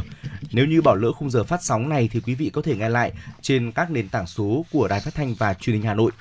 Ngay bây giờ thì chúng tôi muốn mời quý vị hãy cố định tần số và lắng nghe một số thông tin thời sự đáng chú ý mà phóng viên chương trình mới cập nhật. Thưa quý vị và các bạn, sáng nay tại hội nghị tổng kết công tác tổ chức kỳ thi tốt nghiệp trung học phổ thông năm 2023 và triển khai phương hướng nhiệm vụ kỳ thi năm 2024 do Bộ Giáo dục và Đào tạo tổ chức, ông Huỳnh Văn Trương, Cục trưởng Cục Quản lý Chất lượng, Bộ Giáo dục và Đào tạo thông tin về phương án tổ chức kỳ thi tốt nghiệp trung học phổ thông năm 2025. Theo đó, kỳ thi sẽ tổ chức thi theo môn gồm 11 môn là ngữ văn, toán, ngoại ngữ, lịch sử, vật lý, hóa học, sinh học, địa lý, giáo dục kinh tế và pháp luật, tin học, công nghệ. Trong số này có một số môn bắt buộc và một số môn tự chọn. Môn thi văn thi theo hình thức tự luận, các môn còn lại thi theo hình thức trắc nghiệm. Nội dung thi bám sát mục tiêu của chương trình giáo dục phổ thông 2018, chủ yếu là chương trình lớp 12 nhằm tạo thuận lợi nhất cho thí sinh. Đề thi được xây dựng theo hướng tăng cường đánh giá năng lực, phù hợp với quy định và lộ trình triển khai chương trình giáo dục phổ thông 2018. Bộ Giáo dục và Đào tạo cũng cho biết sẽ quy định khung thời gian tổ chức kỳ thi, lịch thi chung phù hợp với kế hoạch thời gian năm học để đảm bảo thống nhất trong cả nước. Dự kiến phương án thi cụ thể sẽ được công bố vào quý tư năm nay. Hôm qua, Hội chữ thập đỏ thành phố Hà Nội thông tin về các hoạt động tiếp nhận ủng hộ, thăm hỏi nạn nhân trong vụ cháy chung cư mini tại quận Thanh Xuân. Theo đó, trong ngày hôm qua, Hội chữ thập đỏ thành phố Hà Nội đã tiếp nhận 50 triệu đồng ủng hộ các nạn nhân từ Hội chữ thập đỏ thành phố Hải Phòng. Cùng ngày, Hội chữ thập đỏ thành phố Hà Nội tổ chức hai đoàn công tác tiếp tục đến thăm hỏi, động viên, chia sẻ khó khăn với thân nhân, gia đình các nạn nhân không may bị thiệt mạng trong vụ cháy tại các quận huyện trên địa bàn Hà Nội. Tại các gia đình, đại diện lãnh đạo Hội chữ thập đỏ thành phố Hà Nội động viên thân nhân các nạn nhân cố gắng vượt qua nỗi đau, ổn định tâm lý, sức khỏe và đời sống. Ngoài ra, Hội chữ thập đỏ thành phố Hà Nội trao tổng số tiền hỗ trợ 72 triệu đồng đến thân nhân, gia đình các nạn nhân không may bị thiệt mạng. Sáng nay, Trung tâm Dịch vụ Việc làm Hà Nội phối hợp với Trường Đại học Công nghệ Đông Á tổ chức lễ phát động Festival tuyển dụng. Phó Giám đốc Trung tâm Dịch vụ Việc làm Hà Nội Vũ Quang Thành nhấn mạnh, sự kiện này nhằm tạo môi trường thực tế, gắn kết giữa doanh nghiệp và người lao động, coi đây là cơ hội tốt để các sinh viên tiếp cận với thị trường lao động, từ đó học hỏi, trau dồi, trang bị thêm cho mình những kỹ năng và kiến thức cơ bản, khả năng thích nghi với những biến động của thị trường, xây dựng thói quen tác phong làm việc một cách bài bản chuyên nghiệp sau khi ra trường. Theo ban tổ chức trong tổng số 50 doanh nghiệp tham gia, có 23 doanh nghiệp thuộc lĩnh vực thương mại dịch vụ, chiếm 46%, còn lại là các doanh nghiệp sản xuất hoặc hoạt động trong lĩnh vực nhà hàng, khách sạn, siêu thị, phù hợp với nhu cầu tìm việc bán thời gian của sinh viên, đặc biệt là sinh viên năm cuối có nhu cầu tìm việc làm khi ra trường. Nhân dịp này, nhằm tăng tỷ lệ kết nối cung cầu đáp ứng giải quyết việc làm, hỗ trợ những sinh viên năm cuối có nhu cầu tìm việc làm sau khi ra trường, ban tổ chức tiến hành khảo sát thu thập thông tin, nguyện vọng tìm việc của 1.828 sinh viên tại trường. Kết quả cho thấy có tới 969 sinh viên chưa có việc làm mong muốn có việc làm bán thời gian. Bước vào mùa cao điểm, thị trường khách du lịch quốc tế đến Việt Nam bắt đầu sôi động, đặc biệt kể từ sau một tháng thực hiện chính sách thị thực visa mới, hoạt động đón khách quốc tế khởi sắc trông thấy. Nhiều đơn vị lữ hành đã có lịch đón các đoàn khách quốc tế từ vài tháng trước. Theo Bộ Văn hóa, Thể thao và Du lịch, từ đầu năm đến nay, ngành du lịch đã đón và phục vụ khoảng 8 triệu lượt khách quốc tế, đạt mục tiêu đề ra. Việt Nam kỳ vọng sẽ đón khoảng 12 triệu lượt khách quốc tế trong năm nay khi chính sách visa mới đang phát huy hiệu quả, nhất là khi hoạt động du lịch đang bước vào mùa cao điểm. Theo đánh giá của các chuyên gia du lịch, từ nay đến cuối năm, lượng khách quốc tế dự báo sẽ tiếp tục tăng nhưng sẽ khó có sự tăng đột biến bởi thị trường còn khó khăn sau ảnh hưởng của dịch COVID-19 cũng như những biến động của nền kinh tế thế giới. Khách quốc tế sẽ có xu hướng đi theo từng nhóm, gia đình và mức chi tiêu có thể chưa được như trước dịch COVID-19. Bên cạnh những thị trường lớn như Hàn Quốc, Trung Quốc, Mỹ và một số nước châu Âu, một số thị trường đang có số lượng khách tăng cao là Campuchia 338%, Ấn Độ 236%, Lào 117%, Thái Lan 108% và Singapore 107%.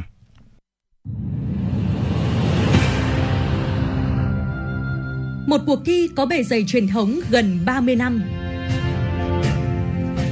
Một khởi đầu của các diva làng nhạc Việt. Là bệ phóng cho nhiều tài năng âm nhạc Tiếng hát truyền hình Hà Nội đã trở lại mùa thi 2023 với tên gọi Tiếng hát Hà Nội.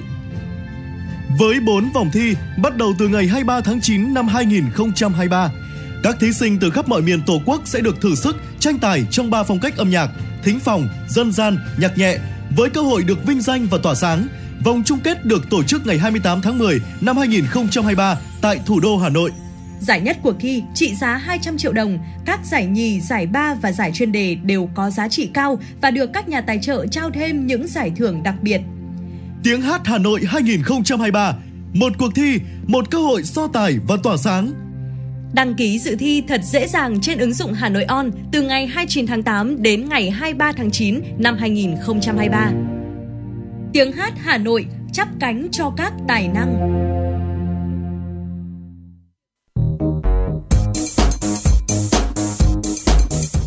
Mang số hiệu FM96 đang chuẩn bị nâng độ cao. Quý khách hãy thắt dây an toàn, sẵn sàng trải nghiệm những cung bậc cảm xúc cùng FM96. Thưa quý vị và các bạn, thực hiện chỉ thị số 24 CTTU của Ban Thường vụ Thành ủy về việc tăng cường kỷ luật kỷ cương và trách nhiệm giải quyết công việc trong hệ thống chính trị thành phố Hà Nội, các cơ quan đơn vị trên địa bàn thành phố đã triển khai nhiều biện pháp nhằm xây dựng bộ máy chính quyền hiện đại vì nhân dân. Tại bộ phận một cửa Ủy ban Nhân dân huyện Gia Lâm, việc tiếp nhận hồ sơ và trả kết quả các thủ tục hành chính nơi đây được thực hiện rất nề nếp. Các thủ tục hành chính được xử lý nhanh gọn và không gây phiền hà cho các tổ chức cá nhân đến giải quyết hồ sơ, tạo sự hài lòng cho các tổ chức cá nhân khi đến thực hiện thủ tục hành chính. Bà Phạm Thị Hồng Hải, Phó Tránh Văn phòng, trưởng bộ phận một cửa Ủy ban Nhân dân huyện Gia Lâm cho biết, các cán bộ công chức viên chức được làm việc tại bộ phận một cửa có thái độ phục vụ tốt, tác phong chuyên nghiệp và thực hiện nghiêm quy định về giờ làm việc. Ngoài ra còn thường xuyên theo dõi đôn đốc các phòng chuyên môn của đơn vị, kịp thời giải quyết thủ tục hành chính để trả kết quả cho người dân trước hạn, đúng hạn, góp phần giảm chi phí phiền hà cho tổ chức cá nhân. Thứ nhất là về mặt quy định thì bộ phận một cửa có cái nội quy quy chế, cùng với đó là những cái quy tắc ứng xử của cán bộ công chức tại các cái cơ quan nhà nước trên địa bàn thành phố Hà Nội thì chúng tôi cũng được niêm yết công khai tại đây để cán bộ thứ nhất cán bộ biết, công dân biết và chúng ta cùng thực hiện. Ngoài ra thì làm sao đấy tạo điều kiện tốt nhất của cho cán bộ cho uh, cá nhân cho các tổ chức khi đến làm việc tại bộ phận một cửa theo cái hướng là chúng ta vẫn thực hiện đảm bảo theo quy định pháp luật thế nhưng mà có những cái uh, trường hợp thì chúng ta cũng công dân chưa biết chưa hiểu thì chúng ta phải hướng dẫn tận tình với một cái thái độ là niềm nở thân thiện coi như như là người thân trong gia đình mình. Theo thống kê, gần 100% ý kiến đánh giá của tổ chức cá nhân đánh giá hài lòng với dịch vụ và thái độ phục vụ của nhân viên tại đây. Ông Phùng Ngọc An đến làm thủ tục tại bộ phận một cửa Ủy ban nhân dân huyện Gia Lâm cho biết. Cũng chỉ chờ đến 3 đến 5 đến 7 phút thôi. Thì cũng rất là bất ngờ. Ờ, thế cũng định là ra nộp trước để về nhưng mà thấy là thủ tục vậy là rất là nhanh nó đỡ phiền hà cho người dân Ông Lê Ngọc Dương, Phó trưởng phòng nội vụ huyện Gia Lâm cho biết, hiện nay các cơ quan đơn vị trên địa bàn đều ban hành nội quy quy chế làm việc, trong đó chú trọng nâng cao kỷ luật, kỷ cương hành chính, nâng cao trách nhiệm của cán bộ, công chức, viên chức trong thực hiện nhiệm vụ. Ý thức trách nhiệm quan trọng này, Ủy ban nhân dân huyện Gia Lâm đã quán triệt đến tất cả cán bộ, công chức, viên chức trên địa bàn, đồng thời chú trọng đổi mới và có nhiều cách làm hay trong việc thực hiện công tác cải cách hành chính, tạo sự hài lòng cho người dân và doanh nghiệp. Huyện cũng đã chỉ đạo phòng nội vụ cùng với các phòng ban để thành lập ờ, đoàn kiểm tổ chức kiểm tra ờ, đột xuất kiểm tra thường xuyên ờ, công tác cải cách hành chính thành lập đoàn kiểm tra công vụ để kiểm tra, để làm sao mà cái cái cái công tác giải quyết nó phải đảm bảo và đồng thời là cũng quan tâm đến cái việc tổ chức bồi dưỡng, tập huấn cho đội ngũ cán bộ công chức để từ đó mà cán bộ công chức có cập nhật kịp thời các cái quy định. Theo ông Nguyễn Đức Thủ, chuyên viên phòng nội vụ huyện Ba Vì, thời gian qua, huyện đã thực hiện nhiều mô hình cải cách hành chính hiệu quả, nổi bật như mô hình chính quyền thân thiện với người dân. Qua việc gặp gỡ, tiếp xúc, các cấp chính quyền nắm được tâm tư nguyện vọng của người dân, kịp thời chấn chỉnh những vướng mắc trong giải quyết thủ tục hành chính. Ngoài ra, huyện còn thực hiện mô hình ngày không viết, ngày không hẹn. Trong việc trả thủ tục hành chính, các mô hình này đã nâng cao hiệu quả trong việc giải quyết các thủ tục, mang đến sự hài lòng cho các tổ chức cá nhân khi đến cơ quan công quyền. Vâng, công tác hành chính ở đây thì nó toàn diện từ công tác lãnh đạo chỉ đạo đến công tác uh, cải cách thể chế, rồi công tác cải cách thủ tục chính, rồi công tác nâng cao chất lượng đội ngũ cán bộ công chức, chế độ công vụ, à, kỷ luật kỷ cương, rồi công tác cải cách tài chính công, rồi công tác uh, xây dựng chính quyền điện tử, chính quyền số mà đặc biệt ờ, nhấn mạnh trong đó một số nội dung trọng tâm như về công tác lãnh đạo chỉ đạo rồi về thái độ phục vụ cán bộ công chức rồi về cải cách thủ tục hành chính và đặc biệt đến như theo xu thế hiện nay là về việc uh, chuyển đổi số. Cùng với việc ý thức chấp hành tốt kỷ luật kỷ cương hành chính trong năm 2023, các đơn vị còn tổ chức đoàn kiểm tra công vụ đột xuất tại nhiều địa bàn qua kiểm tra về giờ giấc làm việc, việc thực hiện quy tắc ứng xử đạo đức nghề nghiệp của cán bộ công chức viên chức, đoàn công tác đã chấn chỉnh những hạn chế và phát huy những cách làm hay. Ông Vũ Quốc Anh, trưởng ban tuyên giáo huyện Phú Xuyên cho biết. Ở huyện Phú Xuyên thì thực hiện rất là nghiêm túc với cái sự chỉ đạo của trung ương rồi của thành phố, đặc biệt là trong cái công tác cải cách hành chính. Thì đối với ban tuyên giáo thì cũng làm tốt công tác phối hợp với lại ủy ban dân huyện. Thế rồi là các cơ quan đơn vị là triển khai hưởng ứng là thực hiện. Thế và cũng đạt kết quả bước đầu trong công tác cải cách hành chính với cái tinh thần là phục vụ người dân, tất cả là vì quyền lợi, vì hạnh phúc của nhân dân. Việc tăng cường kỷ luật, kỷ cương hành chính đã tạo bước chuyển biến tích cực về nhận thức và hành động, nâng cao tinh thần trách nhiệm và ý thức tổ chức kỷ luật của đội ngũ cán bộ, công chức, viên chức trong hoạt động công vụ. Qua đó, từng bước nâng cao chất lượng phục vụ và uy tín của các cơ quan hành chính đối với tổ chức, doanh nghiệp và nhân dân. Hiệu quả công tác điều hành, chỉ đạo thực hiện nhiệm vụ cũng được nâng lên phục vụ ngày càng tốt hơn công tác quản lý nhà nước và các thủ tục hành chính cho các tổ chức cá nhân.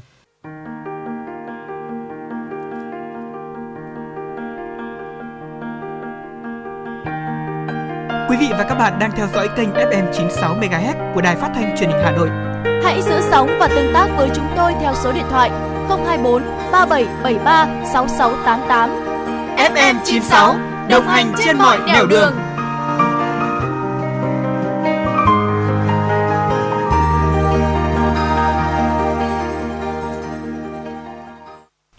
Tiếp nối chương trình, xin mời quý vị cùng đến với một số thông tin thời sự quốc tế đáng chú ý.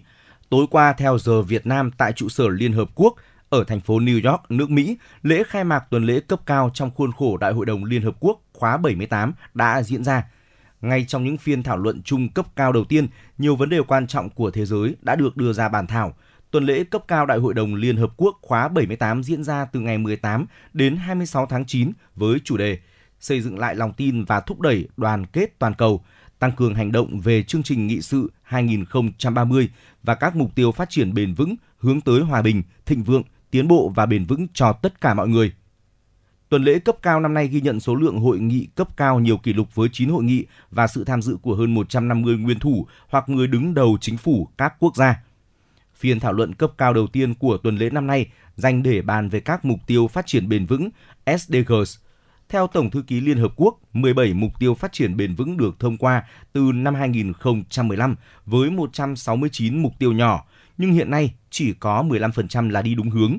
Trong khuôn khổ tuần lễ năm nay, một số phiên họp cấp cao khác cũng được dư luận đặc biệt quan tâm như phiên đối thoại cấp cao về tài chính và phát triển, hội nghị thượng đỉnh về hành động khí hậu và hội nghị cấp cao về ngăn ngừa và ứng phó với đại dịch. Cơ quan xếp hạng tín nhiệm Fitch Ratings vừa đưa ra cảnh báo về khó khăn của kinh tế Thái Lan. Sự phục hồi kinh tế của Thái Lan có thể bị hạn chế bởi suy thoái toàn cầu. Theo các nhà phân tích của Fitch, trong bối cảnh các nền kinh tế lớn như Mỹ, châu Âu và Trung Quốc vẫn đang gặp nhiều khó khăn, kinh tế Thái Lan sẽ không tránh khỏi tác động với xuất khẩu hàng hóa giảm so với cùng kỳ năm trước kể từ tháng 10 năm 2022 và lượng du khách tuy tăng nhưng vẫn thấp hơn nhiều so với mức trước đại dịch COVID-19. Fitch cũng cho rằng việc thành lập chính phủ Liên minh 11 đảng tại Thái Lan gần đây có thể khuyến khích việc hoạch định chính sách dựa trên sự đồng thuận, nhưng cũng có thể dẫn đến việc trì hoãn ngân sách cho năm tài chính 2024 bắt đầu từ đầu tháng sau. Cùng với đó, việc củng cố tài khóa có thể sẽ bị hạn chế bởi những cam kết trong chiến dịch tranh cử của các đảng nhằm tăng chi tiêu xã hội. Điều này sẽ hỗ trợ tăng trưởng trong ngắn hạn, mặc dù nó có thể gây áp lực lên nợ chính phủ so với tổng sản phẩm quốc nội, trừ khi đà tăng trưởng tiếp tục được duy trì. Các chuyên gia của Fitch dự báo tốc độ tăng trưởng kinh tế của Thái Lan năm nay sẽ chỉ đạt khoảng 2,8% và kỳ vọng môi trường ở Thái Lan trong hai năm tới sẽ trở nên thuận lợi hơn cho các ngân hàng tăng trưởng có lãi, tạo ra vốn bất chấp nguy cơ suy giảm thêm đối đối với các khoản vay được cơ cấu lại. Hải quân Brazil cho biết lực lượng này đã thu giữ 3,6 tấn cocaine trên một chiếc thuyền máy ở ngoài khơi bang Pernambuco, vùng đông bắc Brazil. Đây được coi là một trong số những vụ thu giữ ma túy ở ngoài khơi lớn nhất của Brazil. Trong một tuyên bố, Hải quân Brazil cho biết họ đã bắt giữ Palmares 1, một chiếc thuyền máy nhỏ dùng để vận chuyển người và hàng hóa dọc bờ biển, cùng 5 thành viên thủy thủ đoàn đang hướng tới châu Phi thuyền máy này đã được tàu tuần tra của Hải quân Brazil kéo về cảng Recife. Vụ thu giữ cocaine trên diễn ra sau một loạt hoạt động do Hải quân Brazil tổ chức nhằm chấn áp, ngăn chặn vấn nạn vận chuyển ma túy trên vùng bờ biển nước này. Theo Hải quân Brazil, hơn 17 tấn cocaine, 4,3 tấn cần sa, 695 tấn thuốc lá, 113,34 tấn cá, 14 tấn cần sa và 3.146 mét khối gỗ đã bị thu giữ kể từ năm 2020. Thưa quý vị và các bạn, gió mạnh và đợt nắng nóng dữ dội hiếm gặp vào đầu mùa xuân đã thổi bùng hàng chục vụ cháy rừng trên khắp khu vực Đông Nam Australia. Chính quyền Australia đưa ra cảnh báo nguy cơ cháy rừng cực cao vào ngày hôm nay đối với thành phố Sydney với hơn 5 triệu cư dân. Trong bản báo cáo cập nhật mới nhất, Sở Cứu hỏa Nông thôn bang New South Wales cho biết, tính đến sáng nay hơn 600 lính cứu hỏa và nhân viên cấp cứu đã và đang nỗ lực kiểm soát 68 đám cháy rừng đang bùng phát trên khắp bang này, trong đó 17 đám cháy vẫn chưa được khống chế. Các địa phương của Australia đang phải hứng chịu thời tiết rất oi bức trong đợt nắng nóng bất thường vào mùa xuân trong 5 ngày qua và được dự báo sẽ kéo dài đến ngày 20 tháng 9, đẩy nhiệt độ lên cao hơn mức trung bình của tháng 9 hàng năm. Những đợt nắng nóng trên biển có thể kéo dài và tăng về cường độ ở vùng nước sâu hơn ở đại dương, nguy cơ đe dọa đến các loài sinh vật nhạy cảm. Kết luận này được đưa ra trong một nghiên cứu đăng trên tạp chí Nature Climate Change. đại dương hấp thụ 90% lượng nhiệt dư thừa do khí thải carbon từ hoạt động của con người gây ra kể từ giai đoạn đầu của thời đại công nghiệp. Các đợt nắng nóng trên biển diễn ra mạnh và thường xuyên hơn. Những hiện tượng cực đoan này có nguy cơ tác động đặc biệt nghiêm trọng đến các loài không thể di cư để thoát khỏi vùng nước nóng quá mức như san hô ở rạn san hô Great Barrier, rừng tảo bẹ ngoài khơi miền Nam Australia và Đông Bắc Thái Bình Dương. Trong nghiên cứu mới, các tác giả xem xét tác động do nhiệt độ ở các vùng nước biển sâu tăng đột biến. Tác giả chính của nghiên cứu bà Eliza Fracopulo thuộc Trung tâm Khoa học Đại dương tại Đại học Algarve của Bồ Đào Nha cho biết – đây là nỗ lực đầu tiên nghiên cứu các đợt nắng nóng ở dưới mặt nước biển, bởi trước đây các nhà khoa học chủ yếu tìm hiểu về các đợt nắng nóng và tác động của hiện tượng này ở mặt nước biển. Podcast Đài Hà Nội hôm nay có gì hấp dẫn nào? Podcast Đài Hà Nội hôm nay sẽ có chương trình Hà Nội tin mỗi chiều. Lên sóng lúc 18 giờ chiều hàng ngày, những dòng tin tức nóng hổi, những vấn đề đang được dư luận quan tâm sẽ được bình luận dưới góc nhìn của nữ biên tập viên xinh đẹp Khánh Hà cùng với sự đồng hành của các chuyên gia và cố vấn. Chưa hết, podcast Đại Hà Nội hôm nay còn có một chương trình khá ấn tượng mang tính chất đời sống giải trí mang tên Lưu Hương Blog Chiều.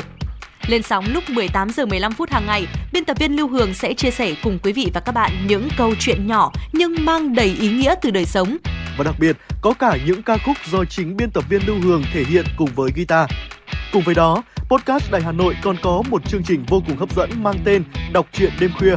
Lên sóng lúc 22 giờ hàng ngày, những tác phẩm hay trong chương trình Đọc truyện đêm khuya sẽ là người bạn đồng hành cùng bạn đi qua những đêm dài. Phát hành trên 5 nền tảng app Hà Nội On, web Hà Nội Online.vn, Apple Podcast, Spotify, Google Podcast. Mời quý vị và các bạn đón nghe. Podcast Đài Hà Nội, nghe mọi nơi, khơi nguồn cảm xúc.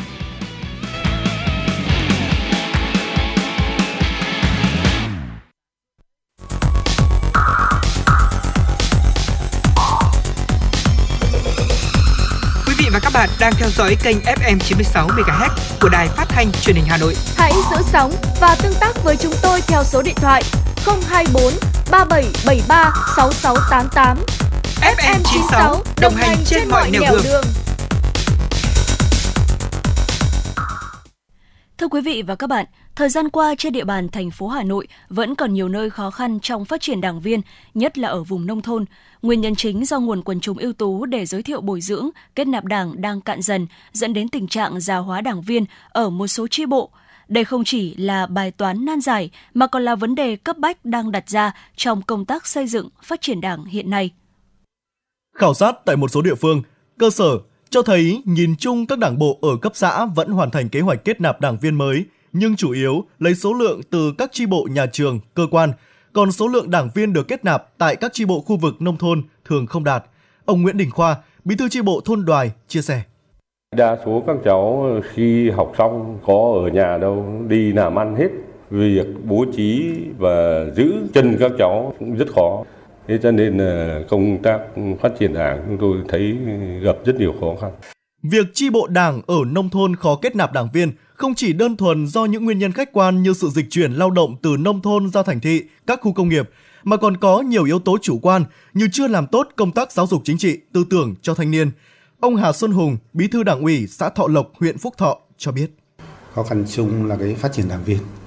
Đây là cái khó khăn đối với các chi bộ nông thôn bởi vì nếu nói lực lượng lao động thực tế mà tham gia lao động trực tiếp sản xuất ở nông thôn bây giờ thì ờ, đúng là toàn là các cái tầng lớp là trung niên thôi. Chứ còn thực sự là cái lực lượng lao động trẻ là bây giờ cũng tập trung vào à, thứ nhất là các cái lĩnh vực. Thứ nhất là lao động xuất khẩu lao động. Thứ hai nữa là cái cơ hội việc làm bây giờ nó cũng, cũng rất nhiều.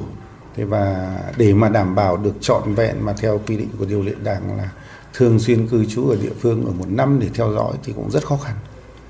Hai nữa là có được các cái đối tượng đó mà để vận động được các cái thanh niên này tham gia vào vào đảng thì cũng lại rất khó khăn nữa. Đây là cái thực tế. Nhiều bí thư tri bộ nông thôn chia sẻ, nếu như trước kia, số quần chúng muốn kết nạp vào hạng ngũ của đảng rất nhiều. Có thời điểm hồ sơ đơn xin vào đảng, xếp thành chồng, thì nay, việc phát hiện quần chúng ưu tú để bồi dưỡng kết nạp cũng gặp khó khăn. Làm sao để tháo gỡ khó khăn trong phát triển đảng viên ở khu vực nông thôn? Câu hỏi này đã và đang khiến không ít đảng bộ chăn trở tìm phương cách. Trên thực tế, hầu hết các chi bộ nông thôn khi mới tham gia sinh hoạt, phần đa là các đảng viên cao tuổi. Trao đổi với một số bí thư chi bộ trên địa bàn thành phố được biết, hiện tình trạng già hóa đội ngũ đảng viên đang ở mức đáng báo động.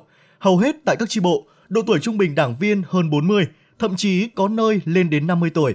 Ngoài ra nhiều chi bộ kết nạp chỉ được 1 đến 2 đảng viên mỗi năm, tuy nhiên lại mất từ 3 đến 4 đảng viên do số cao tuổi đang chiếm tỷ lệ cao và sức khỏe không ổn định. Chính vì điều này đã ảnh hưởng không nhỏ đến việc đảm bảo số lượng đảng viên cho mỗi chi bộ và dẫn đến khan hiếm đội ngũ có năng lực lãnh đạo tại nông thôn. Ông Vũ Văn Tuân, trưởng ban tổ chức huyện ủy Thường Tín cho biết. Đối với ờ, phát triển đảng viên hiện nay thì ờ, thì đối với khu vực nông thôn thì ờ, chung với cái tình hình chung của thành phố, thì ờ, đối với Thường Tín thì cũng ờ, gặp cái khó khăn là hiện nay do cái tác động của cơ chế thị trường. Vấn đề thứ hai nữa là cái lực lượng thanh niên đi làm ờ, ở các doanh nghiệp. Do đó là chưa có nguyện vọng đứng trong hàng ngũ của đảng. Dẫn đến là công tác phát triển đảng ở khối nông thôn là gặp khó khăn. Phát triển đảng viên trẻ tuy khó nhưng vẫn có thể tháo gỡ nếu như có sự nỗ lực từ cấp ủy đảng với những giải pháp mang tính căn cơ. Đây chính là bài học kinh nghiệm từ Song Phượng.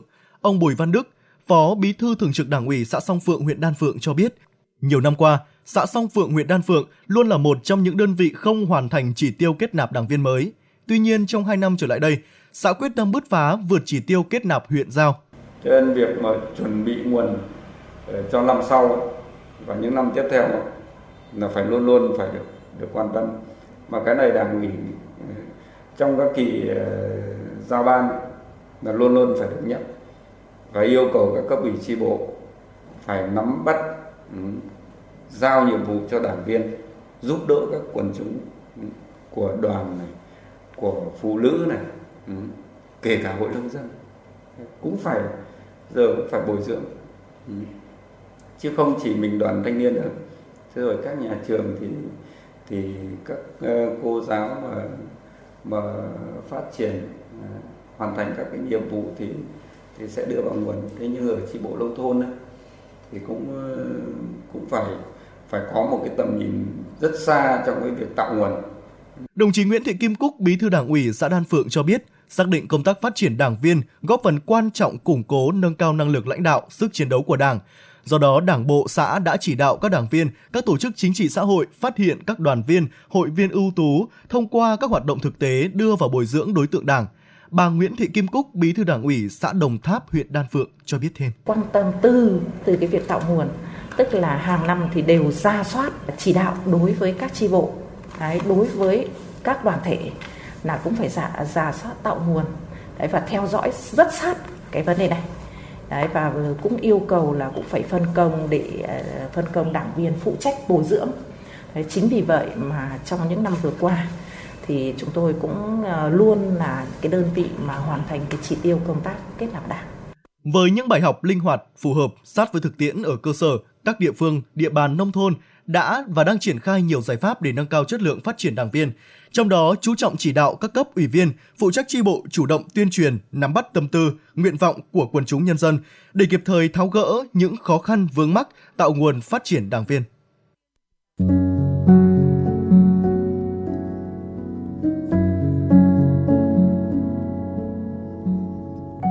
Postcard Đài Hà Nội, đọc truyện đêm khuya. Những cuộc đời, những số phận, những câu chuyện từ hiện thực cuộc sống, cả những hồi tưởng, ký ức về một thời chưa xa. Tất cả sẽ được gửi gắm mỗi ngày một số trong chương trình podcast Đọc truyện đêm khuya của Đài Hà Nội.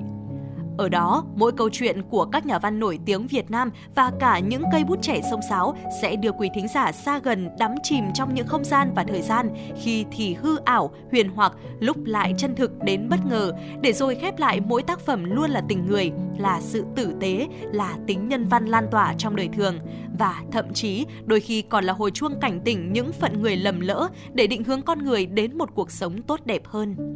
30 phút mỗi số trên sóng của Đài Hà Nội, đó cũng là lúc bạn có thể thành thơi, lắng lại, hoa dòng cảm xúc bên chiếc radio quen thuộc hay chiếc điện thoại thông minh nhỏ xinh để ngẫm ngợi về những điều đã qua, để cảm nhận ngòi bút sắc sảo và tài năng văn chương của mỗi tác giả. Bởi dù ở thế hệ nào, giai đoạn nào, họ cũng luôn mong muốn có thể khai thác tận cùng mọi câu chuyện của cuộc sống. Đừng quên là nghe chương trình podcast đọc truyện đêm khuya trên sóng của Đài Hà Nội lúc 22 giờ tất cả các ngày trong tuần các bạn nhé. Phát hành mỗi ngày lúc 22 giờ trên 5 nền tảng app Hà Nội On, website hanoionline.vn, Apple Podcast, Spotify, Google Podcast. Mời quý vị và các bạn đón nghe.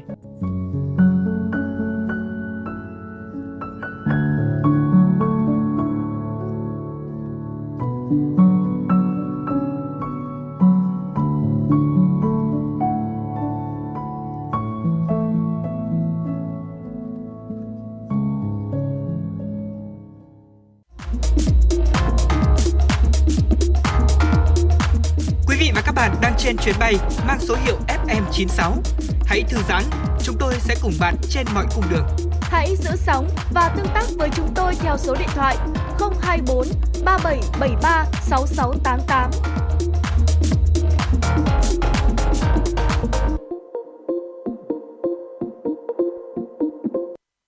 Quý vị và các bạn đang nghe chương trình chuyển động Hà Nội chiều được phát trực tiếp trên tần số FM 96 MHz của Đài Phát thanh và Truyền hình Hà Nội. Chỉ đạo nội dung Nguyễn Kim Khiêm, chỉ đạo sản xuất Nguyễn Tiến Dũng, tổ chức sản xuất Lê Xuân Luyến, biên tập Trà My, kịch bản Trần Hằng, thư ký chương trình Kim Dung, MC Trọng Khương Thu Minh cùng kỹ thuật viên Quốc Hoàn phối hợp thực hiện. Tiếp nối chương trình, xin mời quý vị cùng thư giãn với một giai điệu âm nhạc và đừng rời sóng, chúng tôi sẽ quay trở lại ngay sau ca khúc này. em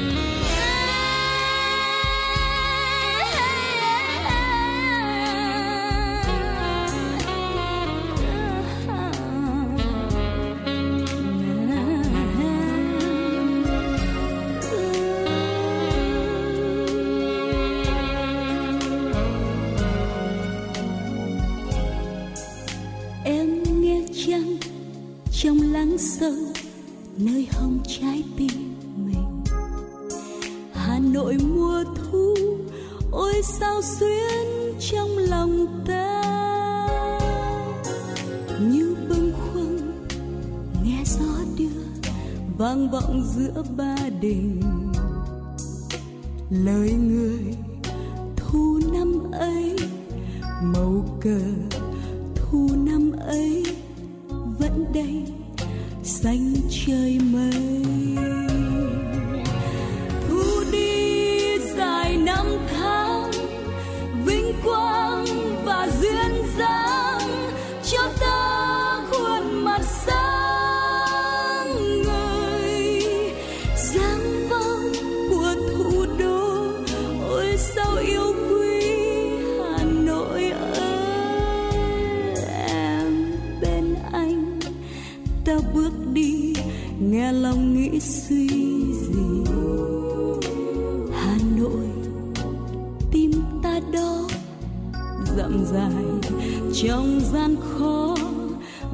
vẫn ngát xanh xanh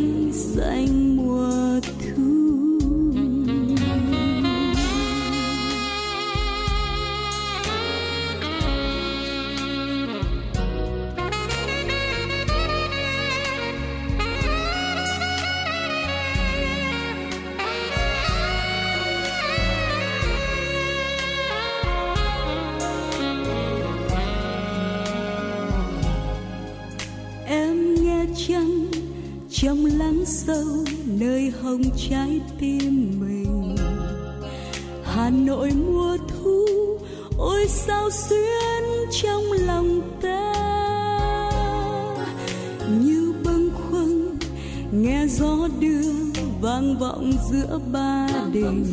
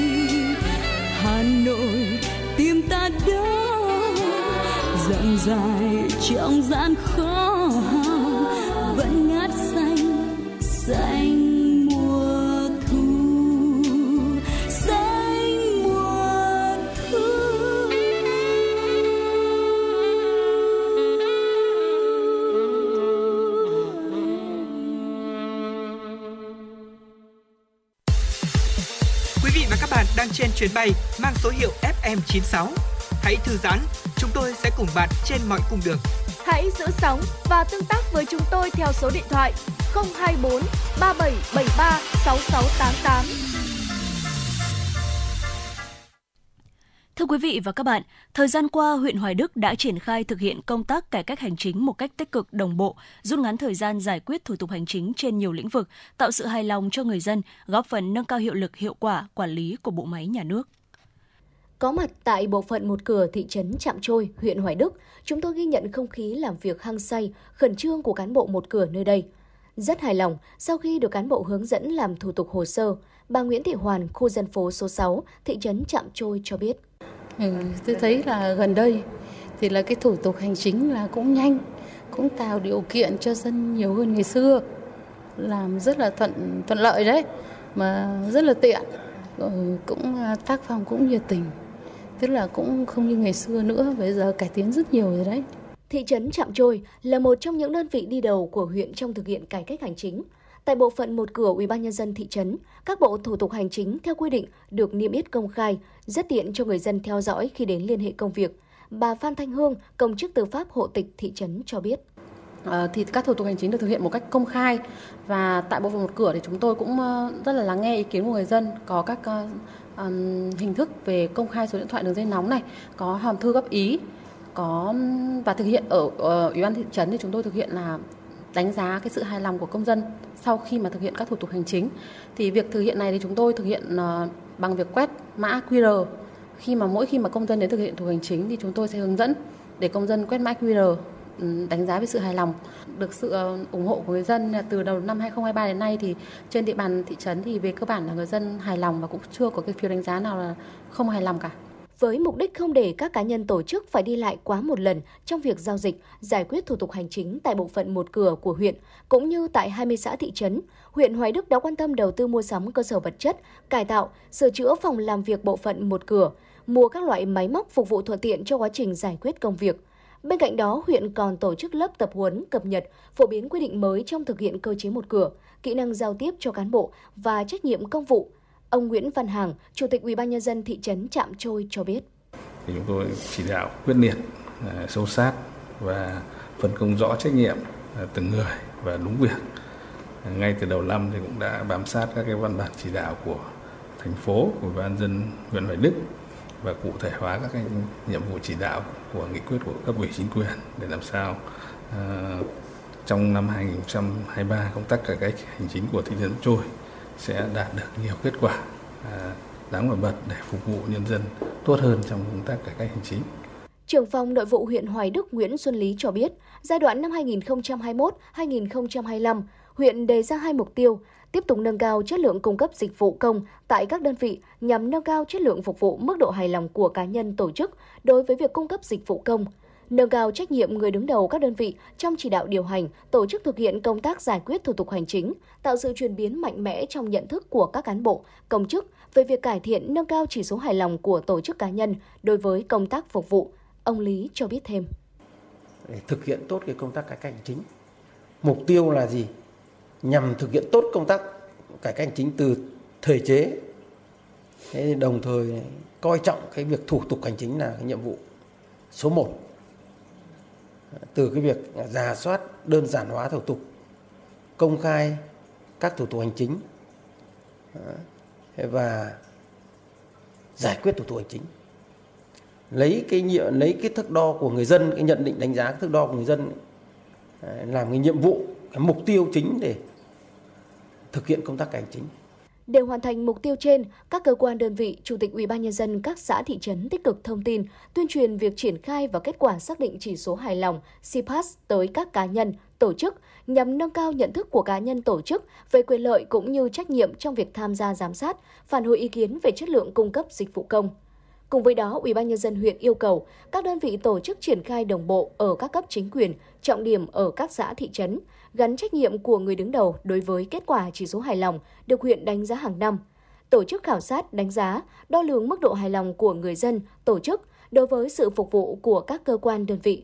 Qua đó có giải pháp xử lý, khắc phục mặt tồn tại hạn chế trong cung cấp dịch vụ công nhằm cải thiện nâng cao sự hài lòng của người dân, tổ chức đối với sự phục vụ hành chính của các cơ quan đơn vị trên địa bàn huyện.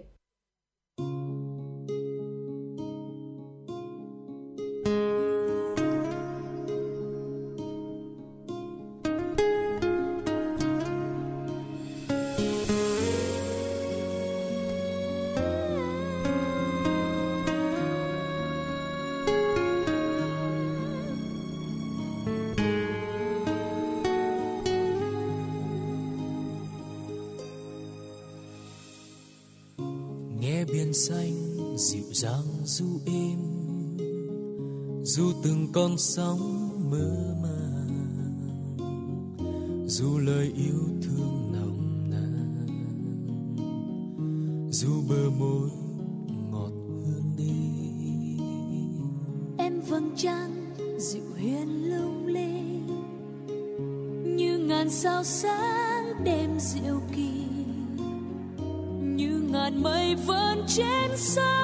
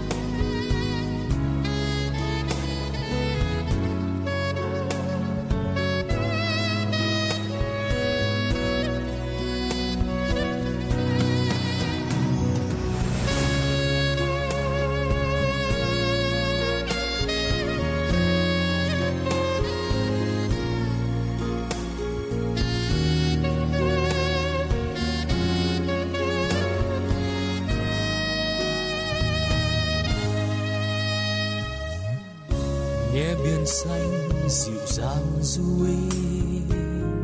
dù từng con sóng mơ màng, dù lời yêu thương nồng nàn, dù bờ môi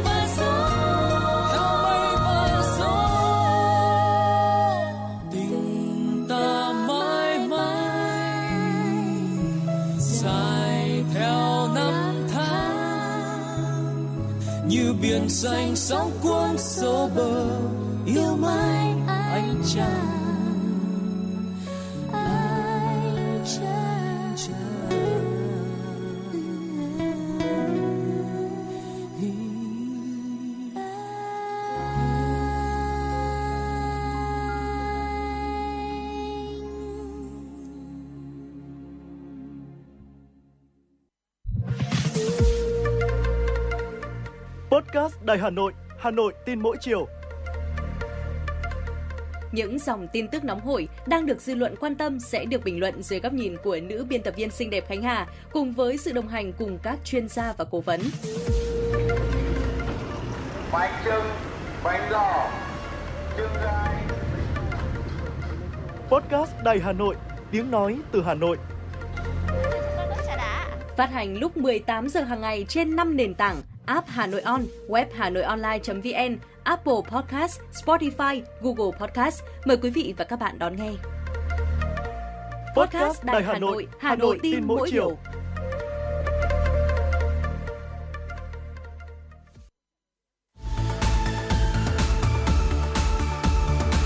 Quý vị và các bạn đang theo dõi kênh FM 96 MHz của đài phát thanh truyền hình Hà Nội. Hãy giữ sóng và tương tác với chúng tôi theo số điện thoại 024 3773 6688. FM 96 đồng hành trên mọi nẻo đường.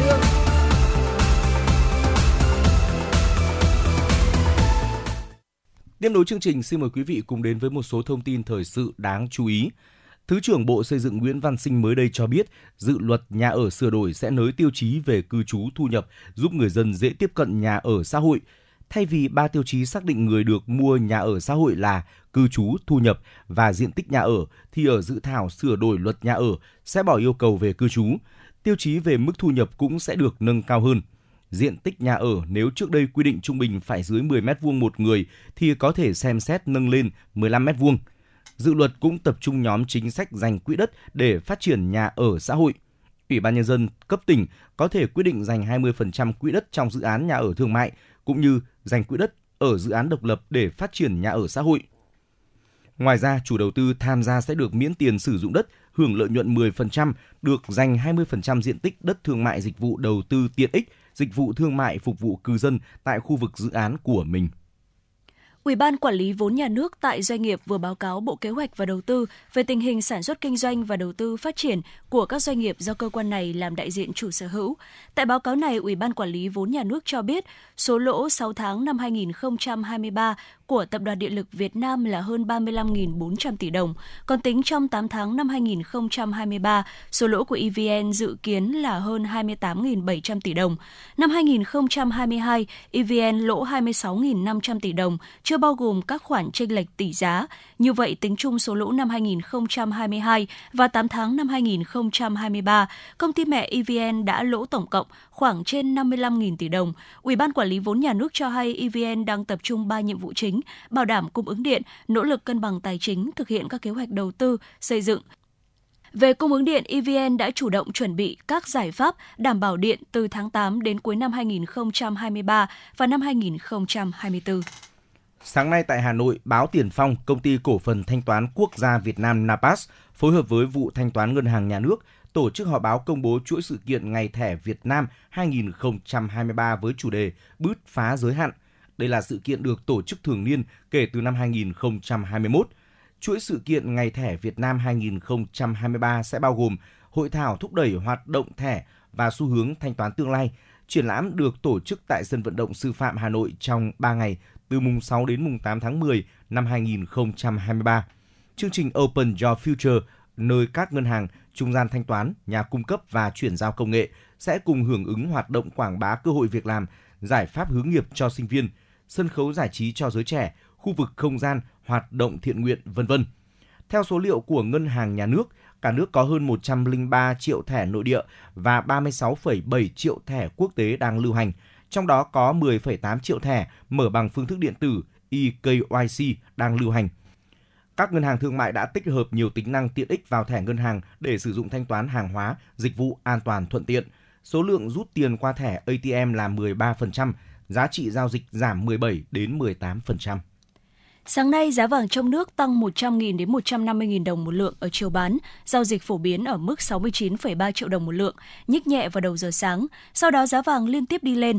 Lúc hơn 11 giờ, công ty trách nhiệm hữu hạn một thành viên vàng bạc đá quý Sài Gòn niêm yết giá vàng miếng SJC ở mức 68,6 triệu đồng một lượng mua vào, 69,3 triệu đồng một lượng bán ra, tăng 150.000 đồng một lượng mỗi chiều so với cuối ngày hôm qua. Ngân hàng Thương mại Cổ phần xuất nhập khẩu Việt Nam tăng 100.000 đồng một lượng mỗi chiều, để là 68,8 triệu đồng một lượng mua vào, 69,3 triệu đồng một lượng bán ra.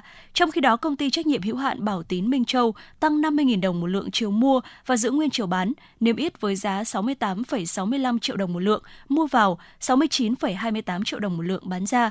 Giá vàng nhẫn hôm nay nơi giữ nguyên nơi tăng 10.000 đồng một lượng mỗi chiều, giao dịch phổ biến ở mức 57,05 và 57,33 triệu đồng một lượng mua vào và 58,1 và 58,23 triệu đồng một lượng bán ra. Nếu như biên độ mua bán giá vàng miếng là 500.000 đến 700.000 đồng một lượng thì giá vàng nhẫn là 900.000 đến 950.000 đồng một lượng. Đó là một số những thông tin thời sự cập nhật đáng chú ý chúng tôi gửi đến cho quý vị và quý vị đừng rời sóng, chúng tôi sẽ quay trở lại ngay.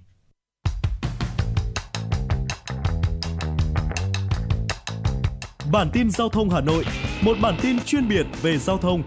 Những vấn đề dân sinh bức xúc liên quan đến công tác tổ chức giao thông, trật tự an toàn giao thông, tình hình giao thông tại các nút giao thông trọng điểm trên địa bàn thành phố sẽ được các phóng viên Đài Hà Nội cập nhật liên tục, nhanh chóng, chính xác từ hiện trường một cách chân thực. Cùng với đó là những ý kiến phân tích, đánh giá khách quan đa chiều của các chuyên gia, các nhà quản lý trong lĩnh vực an toàn giao thông và đô thị. Bản tin giao thông Hà Nội, kênh thông tin hữu hiệu kết nối người dân với cơ quan quản lý, lực lượng chức năng. Phát sóng 17 giờ hàng ngày trên kênh 1 truyền hình Hà Nội. Mời quý vị và các bạn đón xem.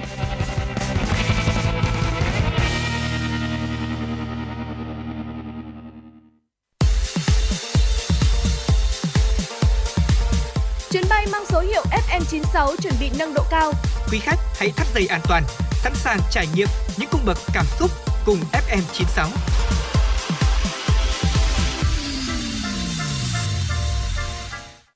Thưa quý vị thính giả, với trẻ em thành phố thì không khó để có trong tay cả một tủ sách. Tuy nhiên với những đứa trẻ nghèo vùng thôn quê ngoại thành để được thỏa thuê trong những trang sách thì quả là không dễ. Trước những mong mỏi này, 10 năm qua, chàng trai trẻ Phùng Bá Hưng ở xã Dương Liễu, huyện Hoài Đức đã miệt mài xây dựng lên ngôi nhà tri thức ngay trên chính mảnh đất quê hương mình. Mời quý vị cùng đến với phóng sự có tựa đề Chàng trai trẻ với ước mơ lan tỏa tri thức về vùng quê nghèo.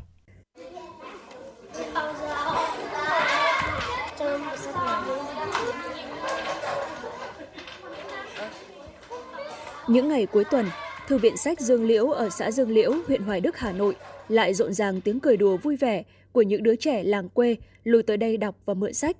Em Phí Văn Trường, Phí Thị Trang cho biết, không chỉ cuối tuần mà đợt này thi xong nên ngày nào em cũng tới thư viện để được đọc những cuốn sách hay, chơi những trò chơi bổ ích cùng các bạn.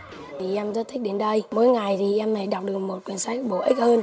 Ở đây có rất là nhiều cuốn sách mà em khó có thể tìm mua hoặc là giá thành của nó ở ngoài thị trường rất là cao. Khi đến đây thì em lại được đọc chúng một cách miễn phí. Không chỉ thu hút các em học sinh, mà với nhiều người lớn tuổi, nơi đây cũng là điểm hẹn để bồi đắp tri thức văn hóa. Bà Phí Thị Liễu, thôn Thống Nhất, xã Dương Liễu chia sẻ. Ba cũng thích, nhưng các cháu cũng thích. Có mượn sách, có đọc sách hết. Một tháng nay là cứ đến tối nó hết ngày. Rồi mượn sách, nhưng không mất tiền, nhưng ba cũng khoái, chí.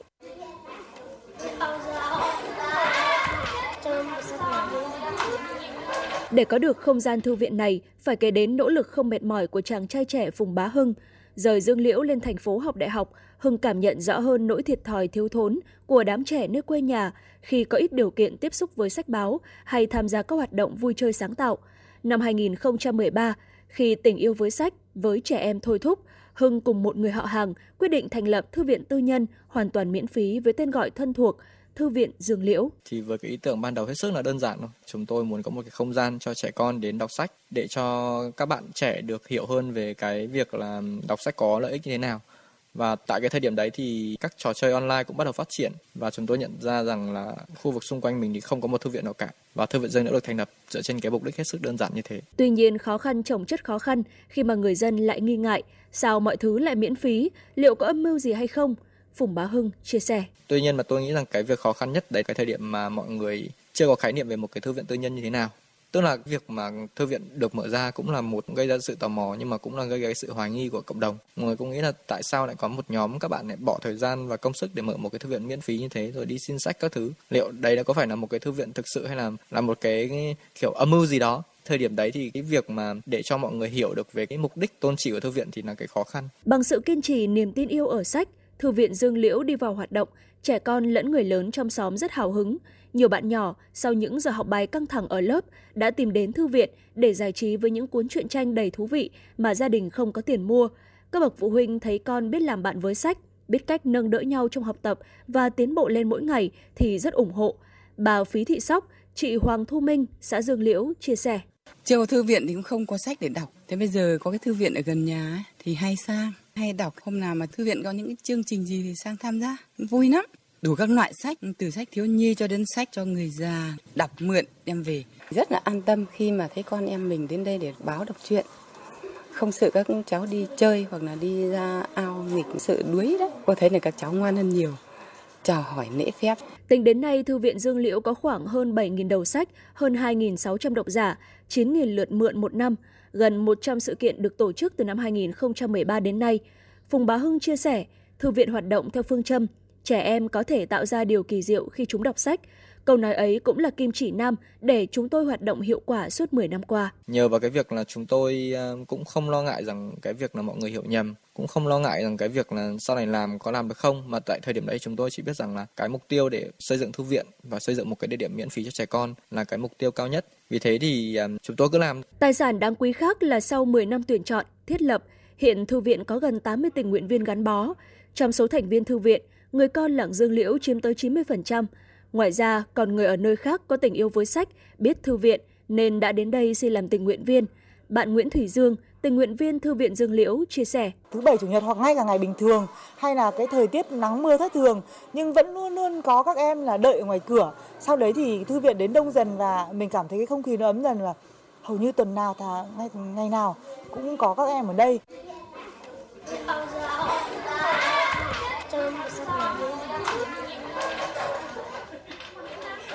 Thư viện Dương Liễu không chỉ đơn thuần phục vụ đọc sách báo mà còn trang bị cho người đọc, đặc biệt là các em nhỏ kỹ năng sống, ý thức bảo vệ môi trường, tuân thủ pháp luật, hình thành lối sống lành mạnh, thân ái, biết yêu thương chia sẻ.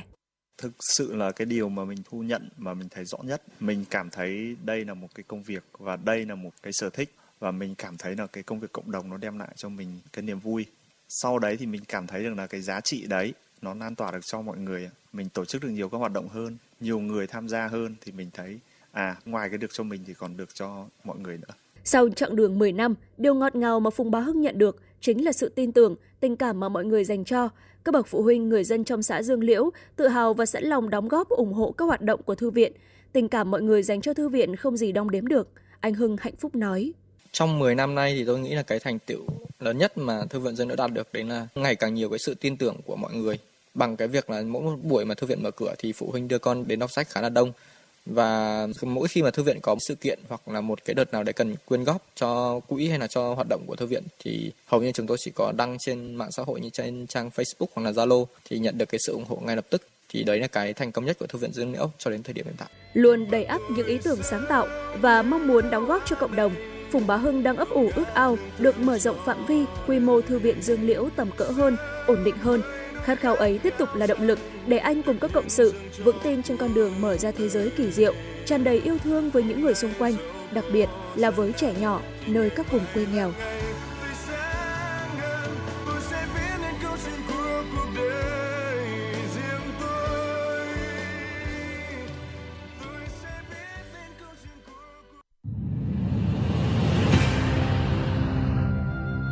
Một cuộc thi có bề dày truyền thống gần 30 năm. Một khởi đầu của các diva làng nhạc Việt. là bệ phóng cho nhiều tài năng âm nhạc. Tiếng hát truyền hình Hà Nội đã trở lại mùa thi 2023 với tên gọi Tiếng hát Hà Nội. Với 4 vòng thi bắt đầu từ ngày 23 tháng 9 năm 2023, các thí sinh từ khắp mọi miền Tổ quốc sẽ được thử sức tranh tài trong 3 phong cách âm nhạc: thính phòng, dân gian, nhạc nhẹ với cơ hội được vinh danh và tỏa sáng. Vòng chung kết được tổ chức ngày 28 tháng 10 năm 2023 tại thủ đô Hà Nội. Giải nhất cuộc thi trị giá 200 triệu đồng, các giải nhì, giải ba và giải chuyên đề đều có giá trị cao và được các nhà tài trợ trao thêm những giải thưởng đặc biệt. Tiếng hát Hà Nội 2023, một cuộc thi, một cơ hội so tài và tỏa sáng. Đăng ký dự thi thật dễ dàng trên ứng dụng Hà Nội On từ ngày 29 tháng 8 đến ngày 23 tháng 9 năm 2023. Tiếng hát Hà Nội chắp cánh cho các tài năng.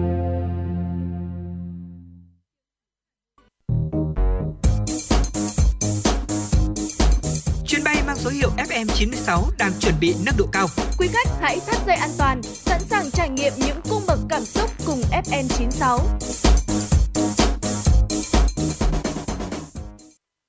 Thưa quý vị và các bạn, đến đây thì thời lượng của chuyển động Hà Nội chiều cũng đã hết, nhưng chúng ta vẫn sẽ luôn được gặp lại nhau vào khung giờ này hàng ngày trên tần số FM 96 MHz của Đài Phát thanh và Truyền hình Hà Nội. Chúng tôi sẽ được nhắc lại số điện thoại nóng của chương trình 024 3773 6688. Hãy tương tác với chúng tôi để chia sẻ những vấn đề mà quý vị và các bạn đang quan tâm hoặc đóng góp cho chương trình ngày một hấp dẫn hơn. Còn bây giờ xin chào và hẹn gặp lại.